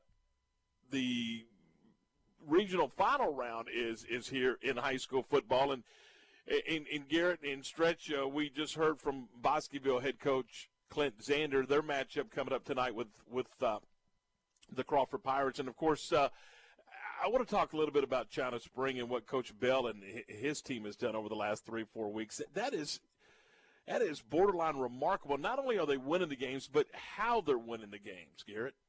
No, it really is. And I've been intrigued with their response after losing that close game to Conley, because it feels like right there was something happened in that game. They learned something about themselves and were able to go back, look at the film, and figure things out. They've just been a totally different team since that moment, and I think a lot of it is their offensive success that they've had with Major Boughton and Emmanuel Abadallah, but the defense is one of the areas that have kind of getting overlooked by their offensive performances, and it's helped them string off this impressive roll of wins over 3 top 10 teams, and they're going to have their biggest task at hand tonight with Carthage, but it's going to be a fun matchup. So Glenn, Tom, I want you to talk a little bit about how a good football team, and I mean a really good football team in China Spring, all of a sudden elevates to a outstanding football team with what they've been able to accomplish over the last 3 weeks in the playoffs.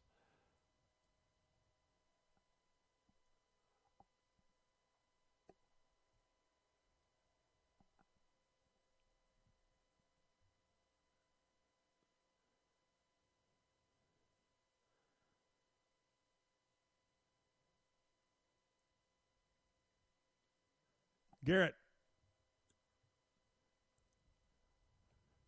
I am online here. Have we lost Tom again? No, I'm here. Oh, I'm sorry.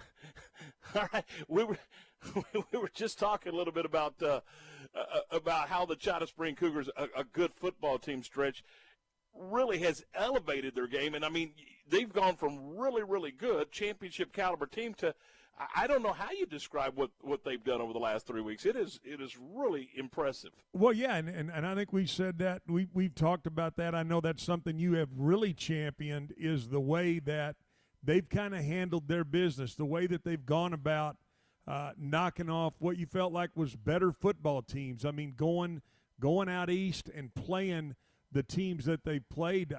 I agree with Garrett. I think it is going to be a big hill to climb. When you think about having to kind of slay the champion, which is Carthage, but you've got to think when you win those kind of football games, that gives you nothing but really it's the confidence in knowing you can play with those guys. And so it'll be a great challenge tonight, but I think you're going to have a confident team go in there and think, hey, we can go in here and play with these big boys. We've done it 3 weeks in a row. Now let's go see if we can really go and take our game to the next level. And I'm sure that's what they're talking about challenging their football team with doing, is going and beating possibly the best team in the state. And then now I want to talk a second about the Mar Panthers. Now, here's a team that has a bullseye squarely on their jersey, but yet they just go out and take care of their business. And again, this is a championship caliber football team. It has been for years. And I know it's hard to get there, Stretch, but to stay there at that level, amazing. No doubt, no doubt. No, that's what you want to do. I mean, you want to, like you were saying, Tom, you want to get there, and then you want to show that you belong in that position. And those are the things that I think when you're a young football team and you're trying to become used to one another, working with one another, you want to be in that position. Where else would you rather be than to go be in that position and have to accept that challenge? And their challenge tonight is Tenahall, and so we wish Coach Hoffman and the Mar Panthers all the best. Of course, Blummen's in action tonight. There's several teams that are still going in the Texas Schoolboy Football Playoffs, and we wish them all the best. It is a 4:56, 4 minutes, or 4:58 rather, a couple of minutes shy of 5. This is Game Time on ESPN Central Texas. Recently on the John Morris Show. We welcome in the voice of Baylor basketball, the voice of the Bears. Pat Nunley joins us from Indianapolis. Good morning to you. J-Mo, here's the deal. Yes. So I feel like a shooting guard who's been moved to play the point.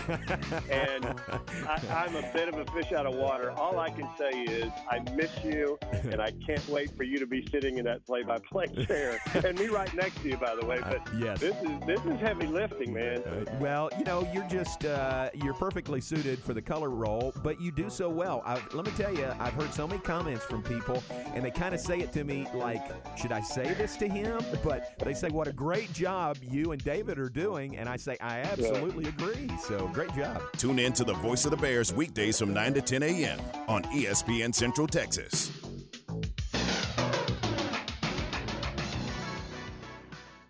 It's Al from the Good Feet Store. I know lots of people have a hard time pronouncing it and an even harder time living with it. I'm talking about plantar fasciitis. Our arch support system is specially designed to help alleviate or even eliminate the pain caused by plantar fasciitis and a lot of other foot conditions. I see people who've tried everything finally come into the Good Feet Store and walk out feeling like they've gotten their lives back. Find what you've been missing at the Good Feet Store. See what they can do for you with a free arch support fitting at the Good Feet Store in Waco, located near Cabela's. The Baylor Club, located inside McLean Stadium, offers ample room to spread out for any event, including business meetings and social gatherings. Host your next function with confidence and let their certified event planner handle all of your requests. With access to a dozen or more spaces throughout McLean Stadium, they can accommodate groups of most sizes in a safe, comfortable, and socially distant setting. Contact the Baylor Club and Rebecca today at 254-710-8076 to inquire about all available options. TFNB, your bank for life, wants to congratulate the Crawford Pirates on a great football season. We're rooting for you in the playoffs. With 5 locations in Central Texas, TF&B has been your choice for hometown banking since 1889. Learn more or open an account with us at tfnbtx.com. TF&B, your bank for life. Member FDIC. Go Pirates! Today's job market is full of demand for skilled trade workers. Electricians, welders, mechanics, these and other trades are the backbone of every community. They're also a huge part in making sure the Army National Guard is always fulfilling its mission of service to our country and communities. Soldiers train to keep the power flowing, engines running, and supplies moving. The skilled trades these soldiers perform are the same ones needed in today's civilian workforce. Army National Guard soldiers are on the fast track to learning skills that can set them up for success at home with companies looking to hire the best. With options from plumber to helicopter mechanic and everything in between, soldiers are able to select the trades that best fit their lives. Their resumes are being built through their paid training and part-time service. Find out how you too can learn a trade profession and serve your community and country by visiting NationalGuard.com. Sponsored by the Texas Army National Guard. Aired by the Texas Association of Broadcasters and this station. Looking for quality plants at affordable prices? Would you like your yard transformed from an unmaintained pile of weeds to a yard that looks like a beautiful park and increases the value of your property? Barrera's Nursery and Landscape is the place for seasonal plants, shrubs, trees, and perennials, as well as a wide variety of bulk material and landscape rock. Locally owned and operated for over 20 years, Barrera's Nursery and Landscape, open every day 9 till 5 at 201 Sun Valley Drive in Hewitt, or call them at 254-666-9806. KRZI Waco, K222 DC Waco. This station is now the ultimate power in the universe. K265 DV Temple. This is ESPN Central Texas. Couple of minutes after 5 as we welcome you back into the program Game Time here on ESPN Central Texas, your all-access pass to Central Texas sports. And we have covered the gamut today from the NFL, including the Cowboys, to the Bears. We've talked some Longhorns. We've talked some Aggies. We've talked college basketball. Of course, high school football playoffs coming up. We have covered the gamut, and we'll continue here in this third and final hour. I'm in Cedar Hill, Texas, at Longhorn Stadium, where the Midway Panthers, Coach Jeff Hume's team, will conclude the 2020 season, taking on the 8th-ranked Longhorns of Cedar Hill. And, of course, on our sister stations, Shooter 92.9 Shooter FM will have the Crawford broadcast, Crawford and Bosqueville. That begins at 6:30. And on our other sister station, 1590 AM and 99.3 FM, Kicker Country, we'll have the Bosqueville broadcast, Bosqueville and Crawford. So that'll be fun as we have both angles covered for you here on this Friday night as they play at Panther Stadium. I know I ran into Brad Shelton, the Director of Athletics at Midway High School and Midway Independent School District, for that matter, and he was getting ready and getting everything set up to host that game tonight over at Panther Stadium, and it should be a lot of fun. And obviously, big Central Texas interest. I think I read in the paper they're 19 miles apart, just right down the street from each other, and those kids know each other. So that's the cool thing, in my opinion, guys, those two teams circling back around, is the fact that, it's not just a team within your district, but it's your neighbor. It's just right down the street, and so it should be a lot of fun. All right, let's take a second here before we dive into to some more basketball. I want to talk a minute about our friends at Pioneer Steel and Pipe. Now, there is a rumor that they may be relocating. We're going to have to get a hold of Mr. Embry and see what's going on there. But that's the rumor. It's out there. They've been serving Central Texas since 1943. Pioneer Steel and Pipe has had the same ownership, same family-operated business, 4 generations now. 4 generations, which is a rarity in the business environment today. At Pioneer Steel and Pipe, their reputation's been built one customer at a time, and they've got one single objective, period. That's to make the customer happy. Make the customer satisfied with their buying experience at Pioneer Steel and Pipe. They offer the best in custom metal buildings, residential metal roofing, hay and equipment barns, garage and carport covers, angle iron, and structural pipe, you name it. They've got it for you. And I know that Stretch is, I don't know where he's kicking tires at, but he's looking for land and he's going to build a barnuminium, and he's looking for that. He's looking for that guy or that gal to be that person, the point person, to build that barnuminium. And I told him I'd do it, but he didn't want me to do it. He wanted somebody else. He wanted a different general contractor. So my point being, Pioneer Steel and Pipe can guide you in the right direction when it comes to contractors in building those barnuminiums. And Stretch, you really wouldn't even give me an opportunity at being the general contractor on that project. No, I'm gonna trust our boys. That's who I'm gonna go with. I'm gonna ride with them, Tom. So you're gonna check in with Pioneer Steel and Pipe instead of letting me handle that project. 100%. That's okay. That's fine. They're at 9 right now. They're at 913 South Loop Drive at Orchard Lane. They also got a location down in Bryan, and they're open Monday through Friday, 7:30 to 5, Saturday 8 to noon. That is PioneerBoys.com. All right, let's talk some college basketball, guys. Again, and I'm like Jerry. Whether you look at Baylor's one and Gonzaga's two, or Gonzaga's one and Baylor's two, it really doesn't matter. These two teams will tee it up tomorrow at noon, 11:30 broadcast time right here on ESPN Central Texas, and it should be a lot of fun. And I don't know about you guys, but I'm looking forward to watching that game and then watching the Bears and Sooners tomorrow night. Both are going to be exciting to watch. And, Tom, I mean, I'll ask you, could you see both of these teams – and it might be a little early in the season to ask, but could you see both these teams rematching possibly in the Final Four? I think they're both Final Four caliber type basketball teams. I don't think there's any doubt about it. And, again, you make a great point. You've got COVID to deal with. You've got injuries to deal with. You've got other teams that get on hot streaks and all that stuff.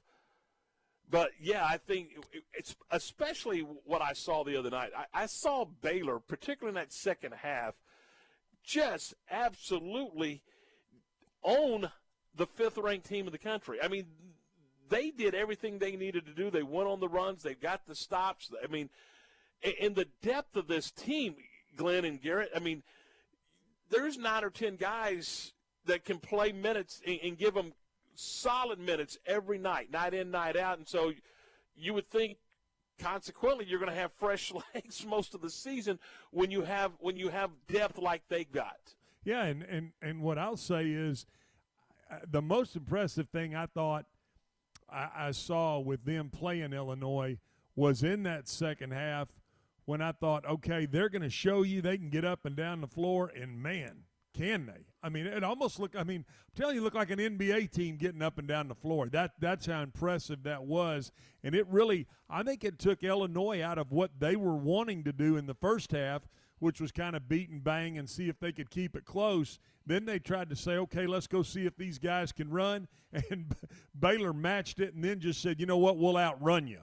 Yeah, well, they had Baylor scored, I believe, 31 in the first half, chipped in 51 in the second half. So, yeah, your point well taken. Scott Drew was asked on the on our show this morning, Keyshawn, J. Will, and Zubin, about playing Gonzaga. Well, first and foremost, you look at these scores this year in college basketball, and I don't know, Jay, Keyshawn, I mean, you might be NBA basketball. We're putting up some big numbers exactly out there. So it seems like every game you're getting ready to play, someone's averaging 99 or 95. So definitely transition defense is always critical in any big game, and it's always important, especially in the beginning of the year. And we're really good at taking care of the basketball because if you turn it over, there's really no defense for 2-on-3 break or 2-on-1 and 3-on-2 breaks. But if we take care of the basketball and then do a good job in those first three steps, sprinting back, if you don't, give yourselves a chance to win a game like this. So I've heard there's been 43 matchups of number 1 versus 2, and the combined point total since that is 1 point. So a lot of great games over the years when you've had 1 versus 2, and it's always a great thing for your sport, no matter what sport it is. So we definitely got to take care of the basketball. We got to sprint back and make sure we're matched up and try to make them score as much in the half court as possible. The program, Jay Will, Keyshawn, and Zubin also talked to Coach Drew about potentially moving all of the NCAA tournament games to Indianapolis? Well, I think definitely thinking outside the box this year is the right thing to do. And I know I was talking with Coach Few last night, and they've been on the road since the season began. And whatever the NCAA ends up formulating and doing, keeping people in one location or with the least amount of travel is definitely a great idea.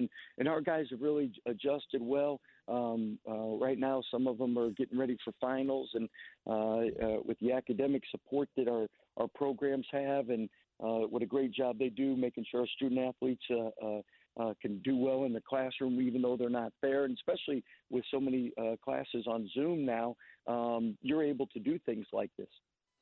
That is Scott Drew. He was on the radio show Keyshawn, J. Will, and Zubin, heard on our station and across the country on all ESPN affiliates, and that was this morning. So, again, guys, we talk about the publicity that the national television audience that the Bears will get tomorrow on CBS. But, again, the value of the interview this morning, again, heard on every ESPN affiliate across the country this morning. That's just good stuff for the Bears. No question, Tom. Anytime, and especially think about the magnitude from a recruiting standpoint.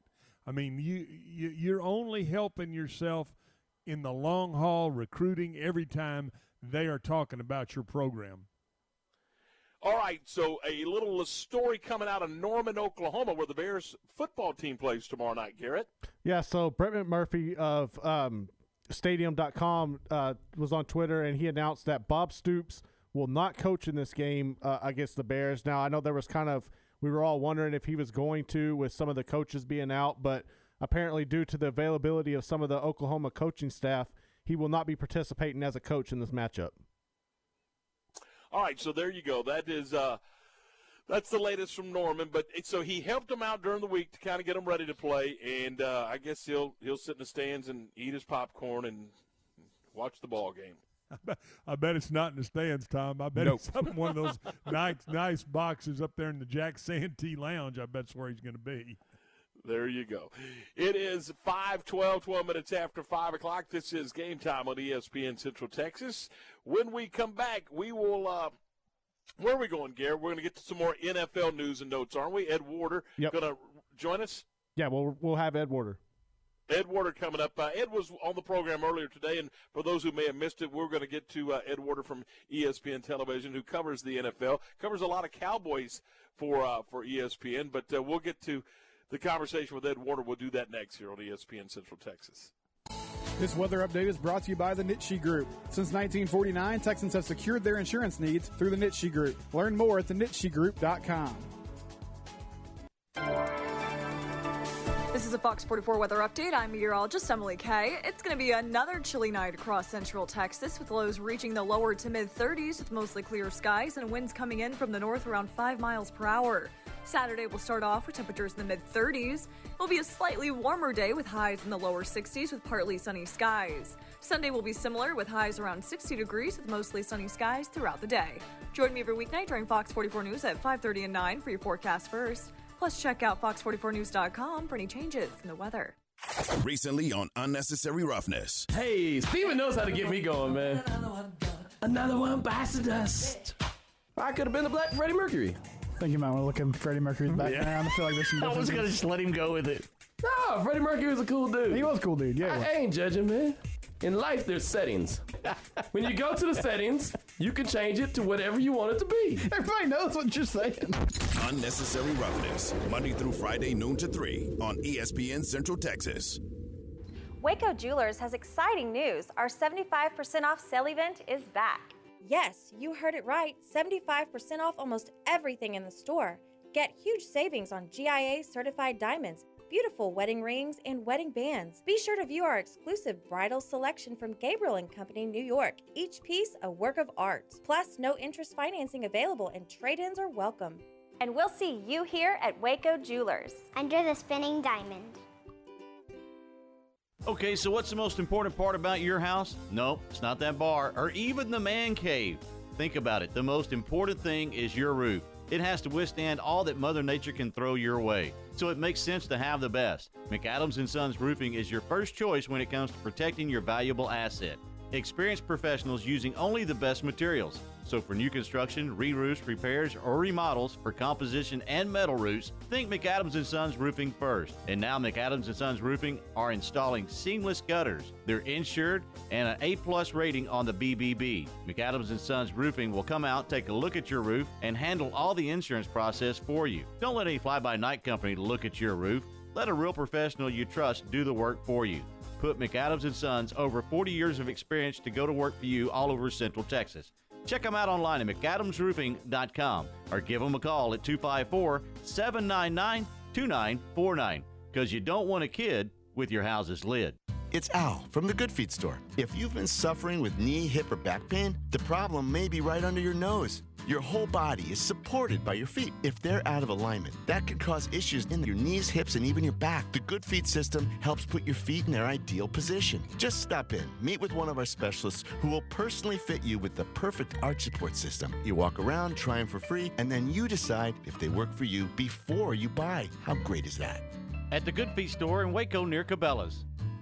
The Real Texas Gun Show, Saturday, December 5th and Sunday, December 6th at the Harker Heights Event Center off Edwards Drive. The Real Texas Gun Show, proud to be the place where small mom and pop vendors share the floor with large dealers that buy, sell, and trade firearms at the show. If they don't have it, they don't make it. The Real Texas Gun Show, December 5th from 9 to 5 and December 6th from 10 to 4 at the Harker Heights Event Center. Social distancing will be enforced and attendees must bring their own masks. They are mandatory inside the event center. Temperature check at the door.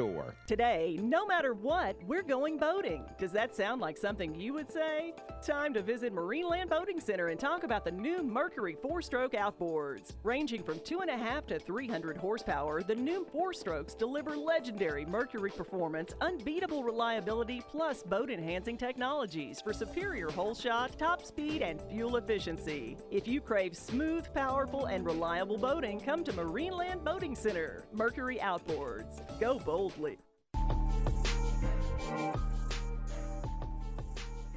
All right, welcome back in. It is 5:18, 18 minutes after 5. This is Game Time here on ESPN Central Texas. Earlier today, Stretch, we had a chance to visit with NFL insider from ESPN, Ed Werder, and he's for years done a tremendous job covering the league. Yeah, he's on top of a lot and really, really sharp as far as having his pulse on what's going on in the NFL, no question. And we had a chance to visit with Ed earlier, and for those who may not have been able to catch it, we thought we would let you hear a bit of that conversation. We welcome into the program from ESPN, covering the NFL for ESPN, Ed Werder. Ed, good afternoon. We appreciate your time today.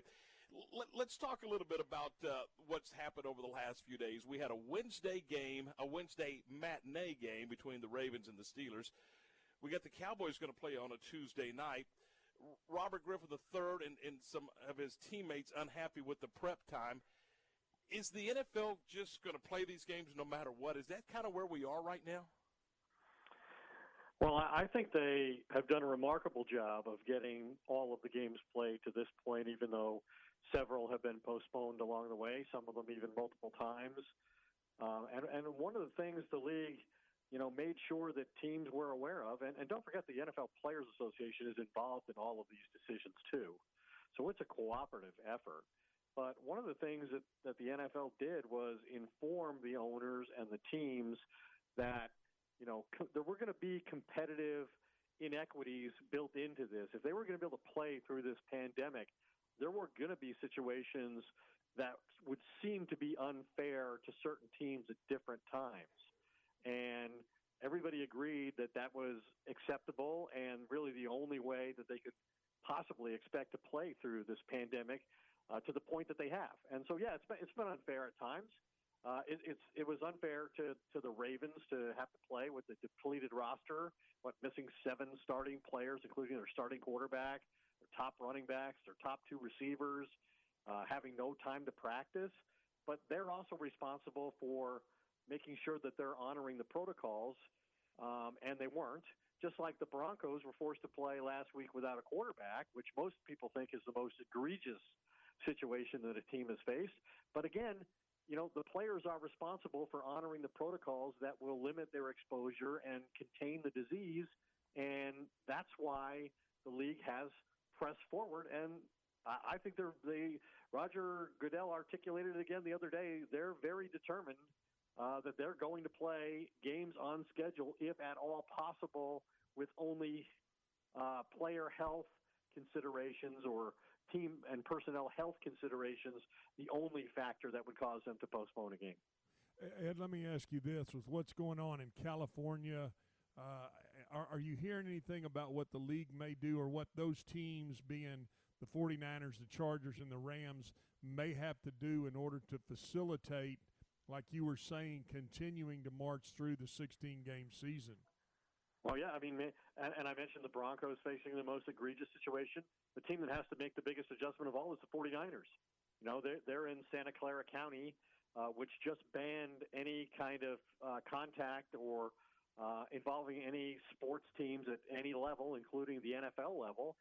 And so they've been forced to relocate for the next 3 weeks to Arizona. They almost came – Dallas was another consideration – but they're in Arizona, so on Sunday when I'm down there covering this Cardinals-Rams game with all kinds of consequences for the teams in the NFC West, the 49ers are going to be staying at the hotel literally in the same block as the stadium. So you have three of the four teams right there in a two-block radius because the 49ers are being forced to adjust to the pandemic situation in their hometown by having to relocate. And, yeah, I think They've also checked the Rams, have talked about possibly going to San Diego to play games if necessary.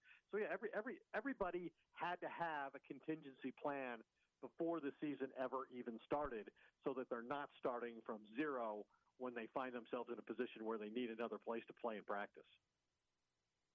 Ed, you mentioned contingency plan. I know there's probably conversations, but what are your thoughts on – if we get to the playoffs and we have a team that doesn't have the numbers to play?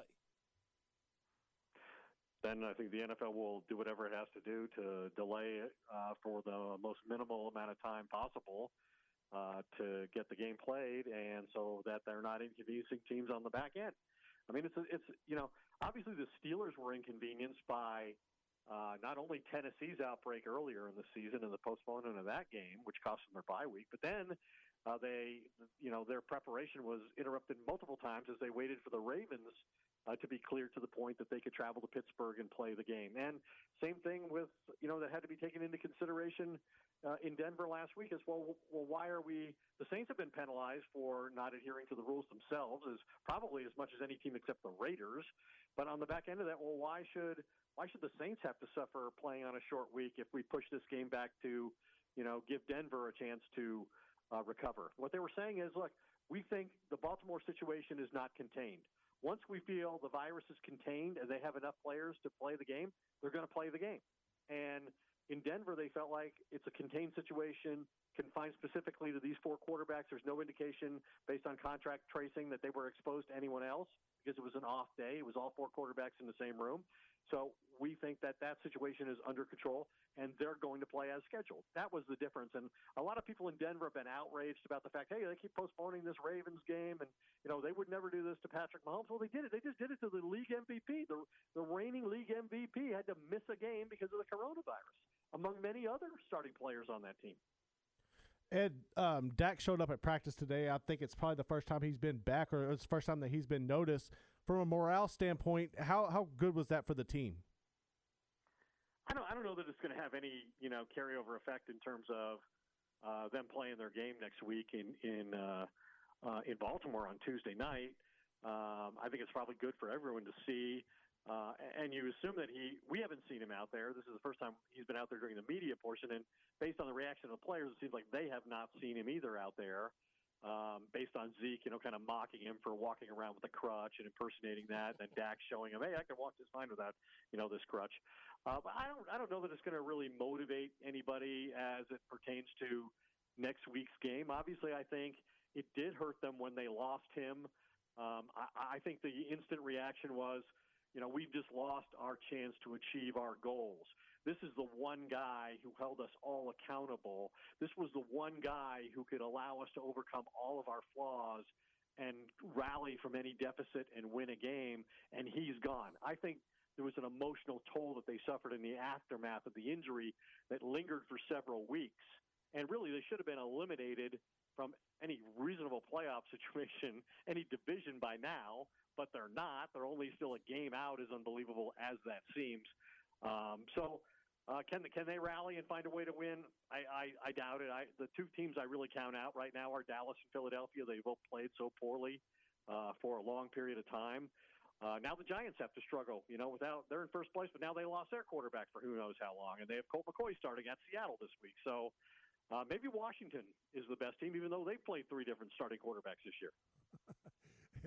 I'm talking to the Ed Werder from ESPN, and Ed, I do appreciate you jumping on with us. I'd be remiss if I didn't ask you, and I know we talk on the podcast. You and I have a lot of conversations off the air that I'm not sure I'll share with our listeners. But when you think about the NFL right now, the pandemic, all the things that really have happened from a financial burden type situation, and then you think about how many NFL head coaching openings there could be, it almost feels like those two things don't match one another.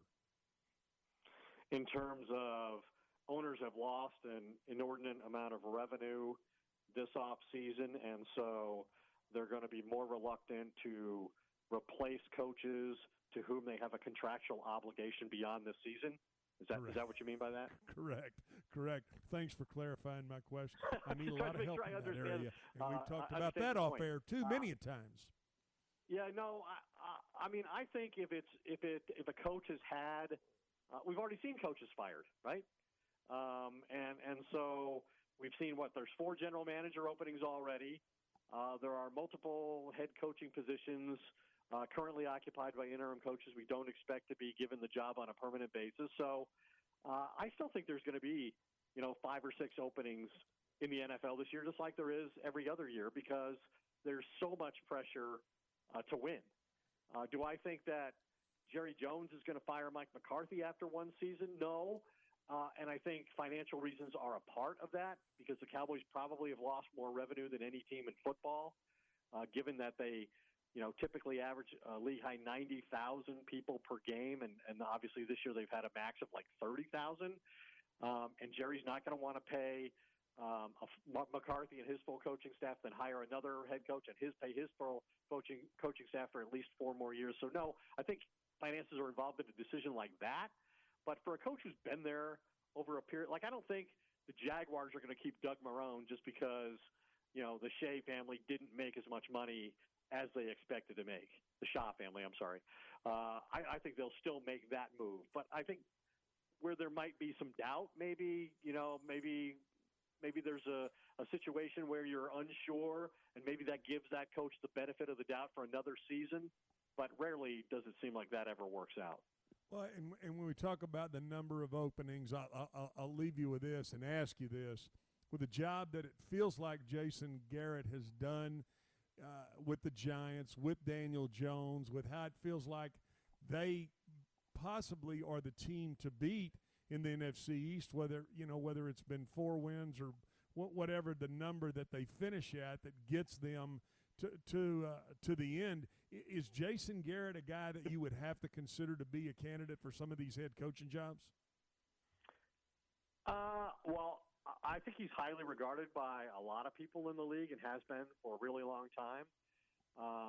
But the Giants still aren't going to have a good record no matter what they do. But they have, like the Cowboys, been, hamstrung by losing their best offensive player for most of the season. The Cowboys lost Dak Prescott. They lost Saquon Barkley.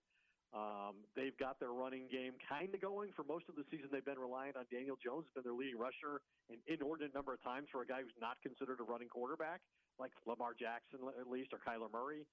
So I don't know that he can do enough in this short space of time and in these circumstances to put himself back in a situation where he gets hired for a head coaching job. I can see people interviewing him for head coaching jobs and him impressing them, But I think it probably takes Jason Garrett another year to become a head coach. But I do believe Jason Garrett will eventually get another chance to be a head coach. I would agree with that. I look around, and we've talked about this many a times. I don't know where they're going to get all these candidates to replace. You say 5. I think there may be as many as 7 openings in the NFL. I'm not sure where we're going to get all these candidates, but if somebody's going to have to take these jobs, and some of these younger coordinators, I guess, are going to step up. And does that seem to be the trend that you see continuing to go, even though you see possibly what Matt Nagy's done, the lack of ability for those guys to be able to get the team to the next level? Well, I still think generally that has been the approach that's worked the best over time in the NFL.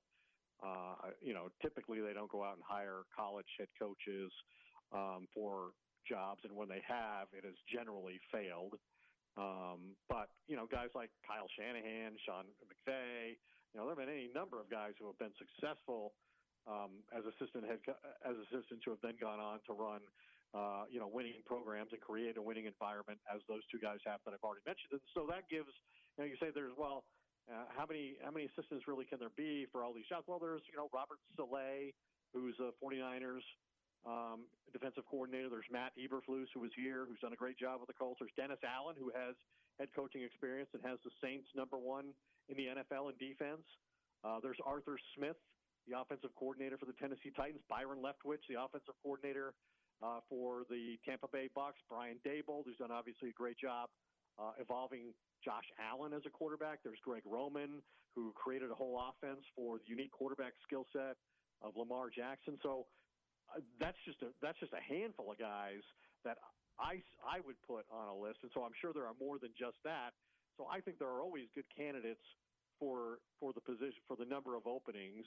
Generally speaking, there are more viable candidates than there are jobs available, and who knows? Josh McDaniels might be willing to leave New England now and go someplace else in a way that maybe he wasn't, even though he agreed to a job with Baltimore, and that certainly taints him as a candidate. But I think there are a lot of great assistant coaches in the NFL who are in a position now where they're deserving of their opportunity to be a head coach somewhere else. Well, listen, Ed, I appreciate you jumping on with us on a Friday afternoon. And, again, thanks a lot for taking time. I know you're busy, and best of luck with your travels and what you got going on this weekend, man. Thanks, guys. Thanks for the invitation. Good to talk football with y'all. Thanks again. There he goes, Ed Werder. All right, that was Ed Werder on the program earlier today, and just great insight to what's going on in the NFL. A lot of high school football playoff games going on, and a lot of high school 5A and 6A final game of the season games going on. We'll talk about that next here on ESPN Central Texas. It's time now for today's Baylor Sports Beat, your daily dose of green and gold. Here's the voice of the Bears, John Morris. Everybody, it's time for a check of Baylor Athletics on the Friday Baylor Sports Beat. Coming up, big weekend ahead for men's and women's basketball on the road, and Baylor football headed to Norman to take on the Sooners. Details straight ahead on today's Baylor Sports Beat.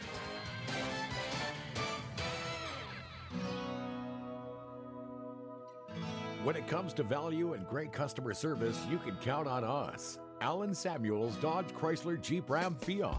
As a Customer First Award of Excellence winner, our customers always receive exceptional service, and during the Big Finish event, you save thousands on every car, truck, and SUV. Plus, most vehicles feature 0% financing. The Big Finish event, now at your friend in the car business, Alan Samuels. Baylor football back on the road this Saturday, headed to Norman to take on the OU Sooners. Right here on the home of the Bears, ESPN Central Texas. TNG Can, and here's why.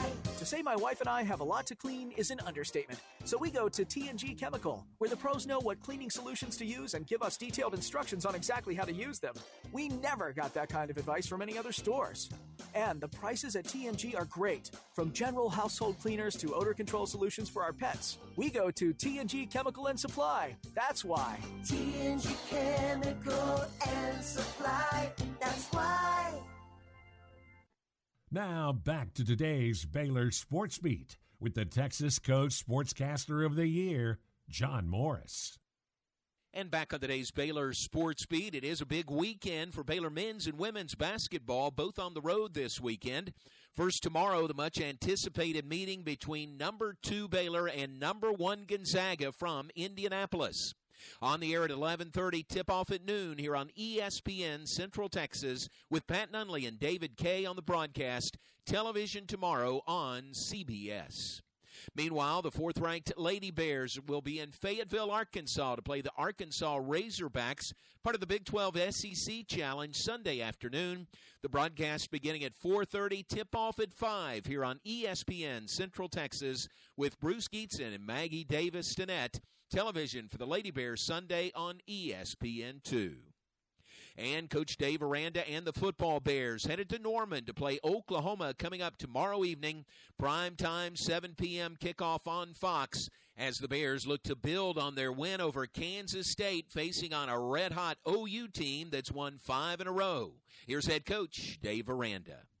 When I look at them, I look at a team that is feeling confident and feeling that they're on the rise, and so I feel like, you know, it's going to be a challenge for us. And, you know, when you are down the hallway here in the facility, or you're in or on the practice field with our guys, I mean, there is that look in their eye. They want that challenge.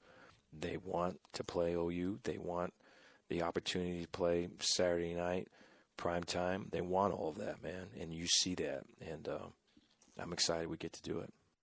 Coach Aranda and the Bears taking on Oklahoma tomorrow evening, 7 o'clock kickoff. The game televised nationally on Fox. Our broadcast begins at 5 p.m. with the Baylor Alumni Tailgate Show, 7 p.m. kickoff right here on ESPN Central Texas. Enjoy the weekend. We'll talk to you tomorrow from Norman and have more Monday on our next Baylor Sports Beat. I'm John Morris. This high school football coaches show with Crawford head coach Greg Jacobs is brought to you by Benchmark Mortgage, Crawford Athletic Booster Club, MP Electric, Security Bank of Crawford, TFNB, your bank for life, and Star Tex Propane. Coach, your offensive line dominated once again last week against Albert. How much has their play contributed to y'all's success this season? Well, you know, our offensive line, that's something that we really focus on the beginning of the year. We really want our offensive line to be consistent, and we've been fortunate for the most part the last half of the year. We've been consistent with the players that we put up front, and they've worked well together. The longer they work together as a unit, the more comfortable they get and more confidence they build. So, you know, that's a big focal point for our offense is our offensive line. They've done well. Y'all have had established success all season on the ground, but now you've kind of implemented the passing game as well. How dangerous is your offense now with that balanced attack? Well, our skill kids, our receivers have really been really effective this year with the play of our quarterback as well. So, you know, we've really pushed to be balanced during the course of the year. We really stressed that a lot.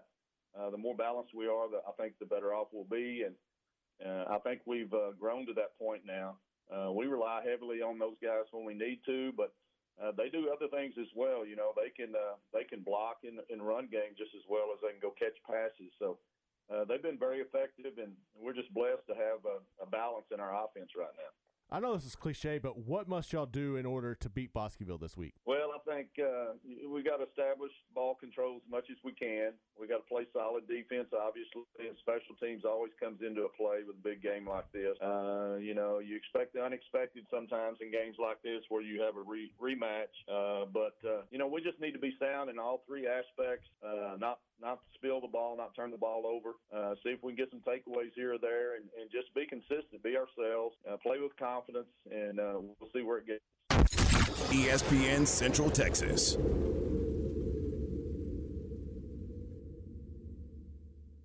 When shopping for a home mortgage, Benchmark Mortgage, Waco, Central Texas is ready to bring you home, offering conventional VA, FHA, and USDA loan products for purchase and refinance transactions. Our team is committed to providing a first-class experience and united by the Benchmark core values: success, relationship, dynamic, excellence, and positive attitude. We provide certainty in uncertain times. Benchmark Mortgage, Waco, Central Texas, locally owned and operated by Adam Goldenberg, and MLS number 746-474. With 20 years experience, visit adamgoldenberg.benchmark.us.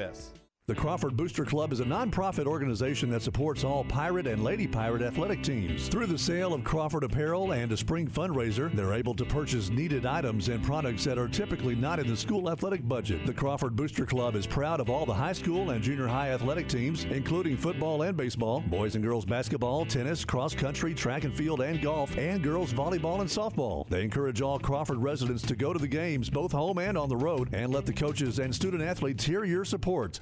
Security Bank of Crawford offers the citizens of Bell, Bosque, Coryell, and McLennan counties competitive rates on a variety of commercial and consumer deposit accounts, plus certificates of deposits in ranges of 30 days to 5 years. And Security Bank of Crawford is also here for commercial, consumer, and real estate loans. So if you live in Bosqueville, China Spring, Clifton, Crawford, Evant, Oglesby, Prairie Chapel, or Valley Mills, do yourself a favor and check out the friendly employees at Security Bank of Crawford. Member FDIC and Equal Housing Lender.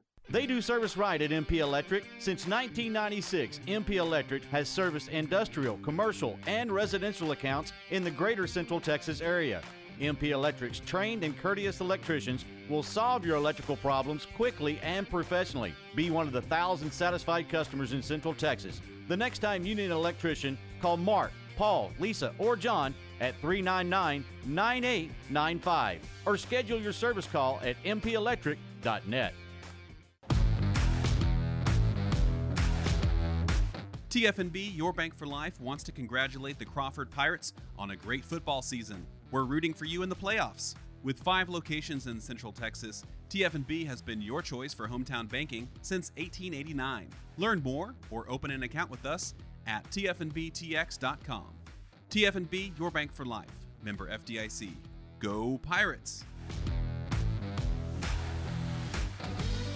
ESPN Central Texas brings you the Holiday Chill, sponsored by Coors Light. You can enter for a chance to win a Yeti prize by snapping a picture of a Coors Light display at your nearest store and text it along with your name and keyword CHILL to 254-662-1660. Weekly winners selected every Friday on ESPN, and one lucky winner will receive the grand prize of 40-inch flat-screen TV. Coors Light, keeping Texas chill throughout the holidays. Celebrate responsibly. Must be 21 or older to participate. No purchase necessary. Details at CentexSportsFan.com. All right, you're back with us as we continue here on Game Time from ESPN Central Texas. It is 5:43, 17 shy of 6. We're at Longhorn Stadium in Cedar Hill, where the Cedar Hill Longhorns and the Midway Panthers conclude the regular season. Now, Cedar Hill will move on to postseason play out of the district, as will Waxahachie, DeSoto, and Duncanville. All others, their season will conclude. Now, we talked a little bit, Stretch and Garrett, about the situation, the unfortunate situation going on in Edinburgh. And, Garrett, you got a little update for us. Yeah, so with the school district ultimately decided that, you know, they shouldn't let the team go to the playoffs for the actions of the one player. And, you know, I think you're kind of – there's really no right or wrong answer with that. I would say I kind of leaning on the side that you shouldn't punish the whole team for the action of one. But that's apparently how the players feel as well. And they have gathered outside of the city hall in Edinburgh, and they're trying to petition the city and the school district to allow them to compete in the playoffs after they put all this hard work in, especially in a difficult season with COVID. And we know how difficult it was and how hard it hit the Rio Grande Valley. And so they're out there right now trying to petition to get an opportunity to go on and play. Stretch, I'm not sure what the city has to do with it, but you understand the frustration of the young men. Well, yeah, and anytime you point towards, you know, you want to get in that position, you want to get yourself in that position, you want to get your team in that position, and I'm kind of like Garrett. I mean, the one young man, you know, has a I would call it almost, I just looked at it again a while ago when we were on break. It almost looked like a temper tantrum. That's almost what it looked like. A little, you know, 4 or 5-year-old child, when you tell him no, he throws a temper tantrum, and it's amazing that they would. I'm not sure that's the right decision. I understand saying, hey, we've got to set a precedent here for never letting this happen again, and I get all that, and it's really unfortunate, but I can't imagine penalizing all of these young men who have put in all that work, all that time in the summer, going to strength and conditioning, getting, you know, making sure that you're doing your running, doing all those things that you've had to do. And quite frankly, guys probably having to do it by yourself with all the things that were shut down and then taking it away from them. I can certainly share in that frustration as well. And clearly we have not heard the end of this story. Now, as we mentioned, 1A through 4A, well, we're into the regional final round of these playoffs, but the 5A and 6A, Garrett, are just getting playoffs going next week. Yeah, they are, and we kind of had an idea of who was going to match up as far as our 6A district in our backyard when you look at 11 6A and 12 6A. And last night kind of put everything to bed as Harker Heights knocked off Belton 42-20. So now what you're going to have as far as playoff seedings is in Division I, you're going to have Harker Heights taking on Duncanville. At Duncanville, you're going to have Shoemaker hosting DeSoto. And then in Division II, you're going to have Temple hosting Waxahachie, and Brian's going to go and take on Cedar Hill, where you're at tonight. Yeah, that'll be fun. So 11 and 12, 6A, they match up, so that'll be a lot of fun. And as we mentioned, the 1A through 4A into the regional round, and in fact, 1A, six-man, is into the semifinals. Mm-hmm. And Cooper Thornhill and Blum, they're taking on May tomorrow evening at 6 o'clock over in Dublin in the state semifinals in that one. Of course, in 2A, Division 2, Region 3, it's Mart and Tinhall. That's coming up tonight over in Athens at Bruce Field. That's a great place to play a playoff game. It really is. So they'll kick that one off at 7 o'clock. And, again, Coach Hoffman and the Panthers at 12-0, Tinhall at 10-2. Should be a lot of fun. And wish the Panthers all the best. Bosqueville and Crawford, that'll be coming up tonight at 7 o'clock, and we've told you that we'll have both of those teams, rather. The Crawford broadcast on 92.9 Shooter FM at 6:30, and the Bosqueville broadcast on Kicker FM, 1590 AM and 99.3 FM. Franklin and Buffalo, that's going to be over at Waco ISD Stadium. You know, they believe they moved the Waco High game last night to accommodate this Franklin Buffalo game, and this again is a two teams circling around from the same district and matching up. And we wish Coach Houston and Buffalo the best, and we wish Franklin the best. And again, that's a 7:30 kick tonight at Waco ISD Stadium. And Malakoff, our friends over to the east, they're taking on Mount Vernon tonight. That's up here in the Metroplex over at Mesquite's Hanby Stadium. And also China Spring and Carthage. That'll be tonight right down the road from us at Midlothian ISD Stadium. Carthage 11-0, China Spring at 10-2. And again, Stretch, they're 10-2, but they're 10-2 with an asterisk. I mean, they have really rolled through the playoffs these last 3 weeks. Got it going the right direction. Got a team that's confident, and you know what? They got to go slay the big boy tonight. So what a better – perfect night for football too, huh, Tom? I mean, is it not about as? I mean, not a big wind, little light, brisk feel in the air. Great time for football. Yeah, if you're a player, you're all about this. 52, 53 degrees probably at kickoff tonight, in little to no wind here at Longhorn Stadium. So it should be a lot of fun. Hey, Garrett asked a question down the line to me during the break just a second ago, and I can't answer it. Stretch, he wanted to know what I'm looking most forward to, Gonzaga and Baylor at noon tomorrow in a 1-2 matchup, or the football game tomorrow night, the Sooners and the Bears at 7 o'clock on national television. Well, yeah, you're going to want to see both, and, you know, knowing you the way I know you, you're going to – you're going to get excited about the basketball game, but if the Bears hang around and they get that football game into fourth quarter in Norman, I'm going to say your old ticker get a little bit going for that too, and a chance for Dave Aranda to get a real signature win. And I'm telling you right now, that's the way they have a chance. Is they've got to be able to get that football game to the fourth quarter. We talked about it a few days ago, just what Oklahoma was able to do to Oklahoma State in the first 10, 12 minutes of the football game. They ended the football game in the first 4 or 5 possessions, Stretch. Yeah, and that's what Baylor's got to do. They've got to come out, start fast, and again, just a few critical stops in that first half gets them to halftime. They get this game to the fourth quarter now. Hey, I'd like to see Coach Aranda, Charlie Brewer. I'd like for them to get that signature win. Be a heck of a win if they could pull it off in Norman. No question. And again, I'm also going to be interested to see who's playing for Oklahoma. Obviously, what they Garrett, was it at one point 27 players, or 27 staff members, or whatever it was? Correct. Yeah, it was 27 earlier this week, and they were able to get that number down, which is a really good thing.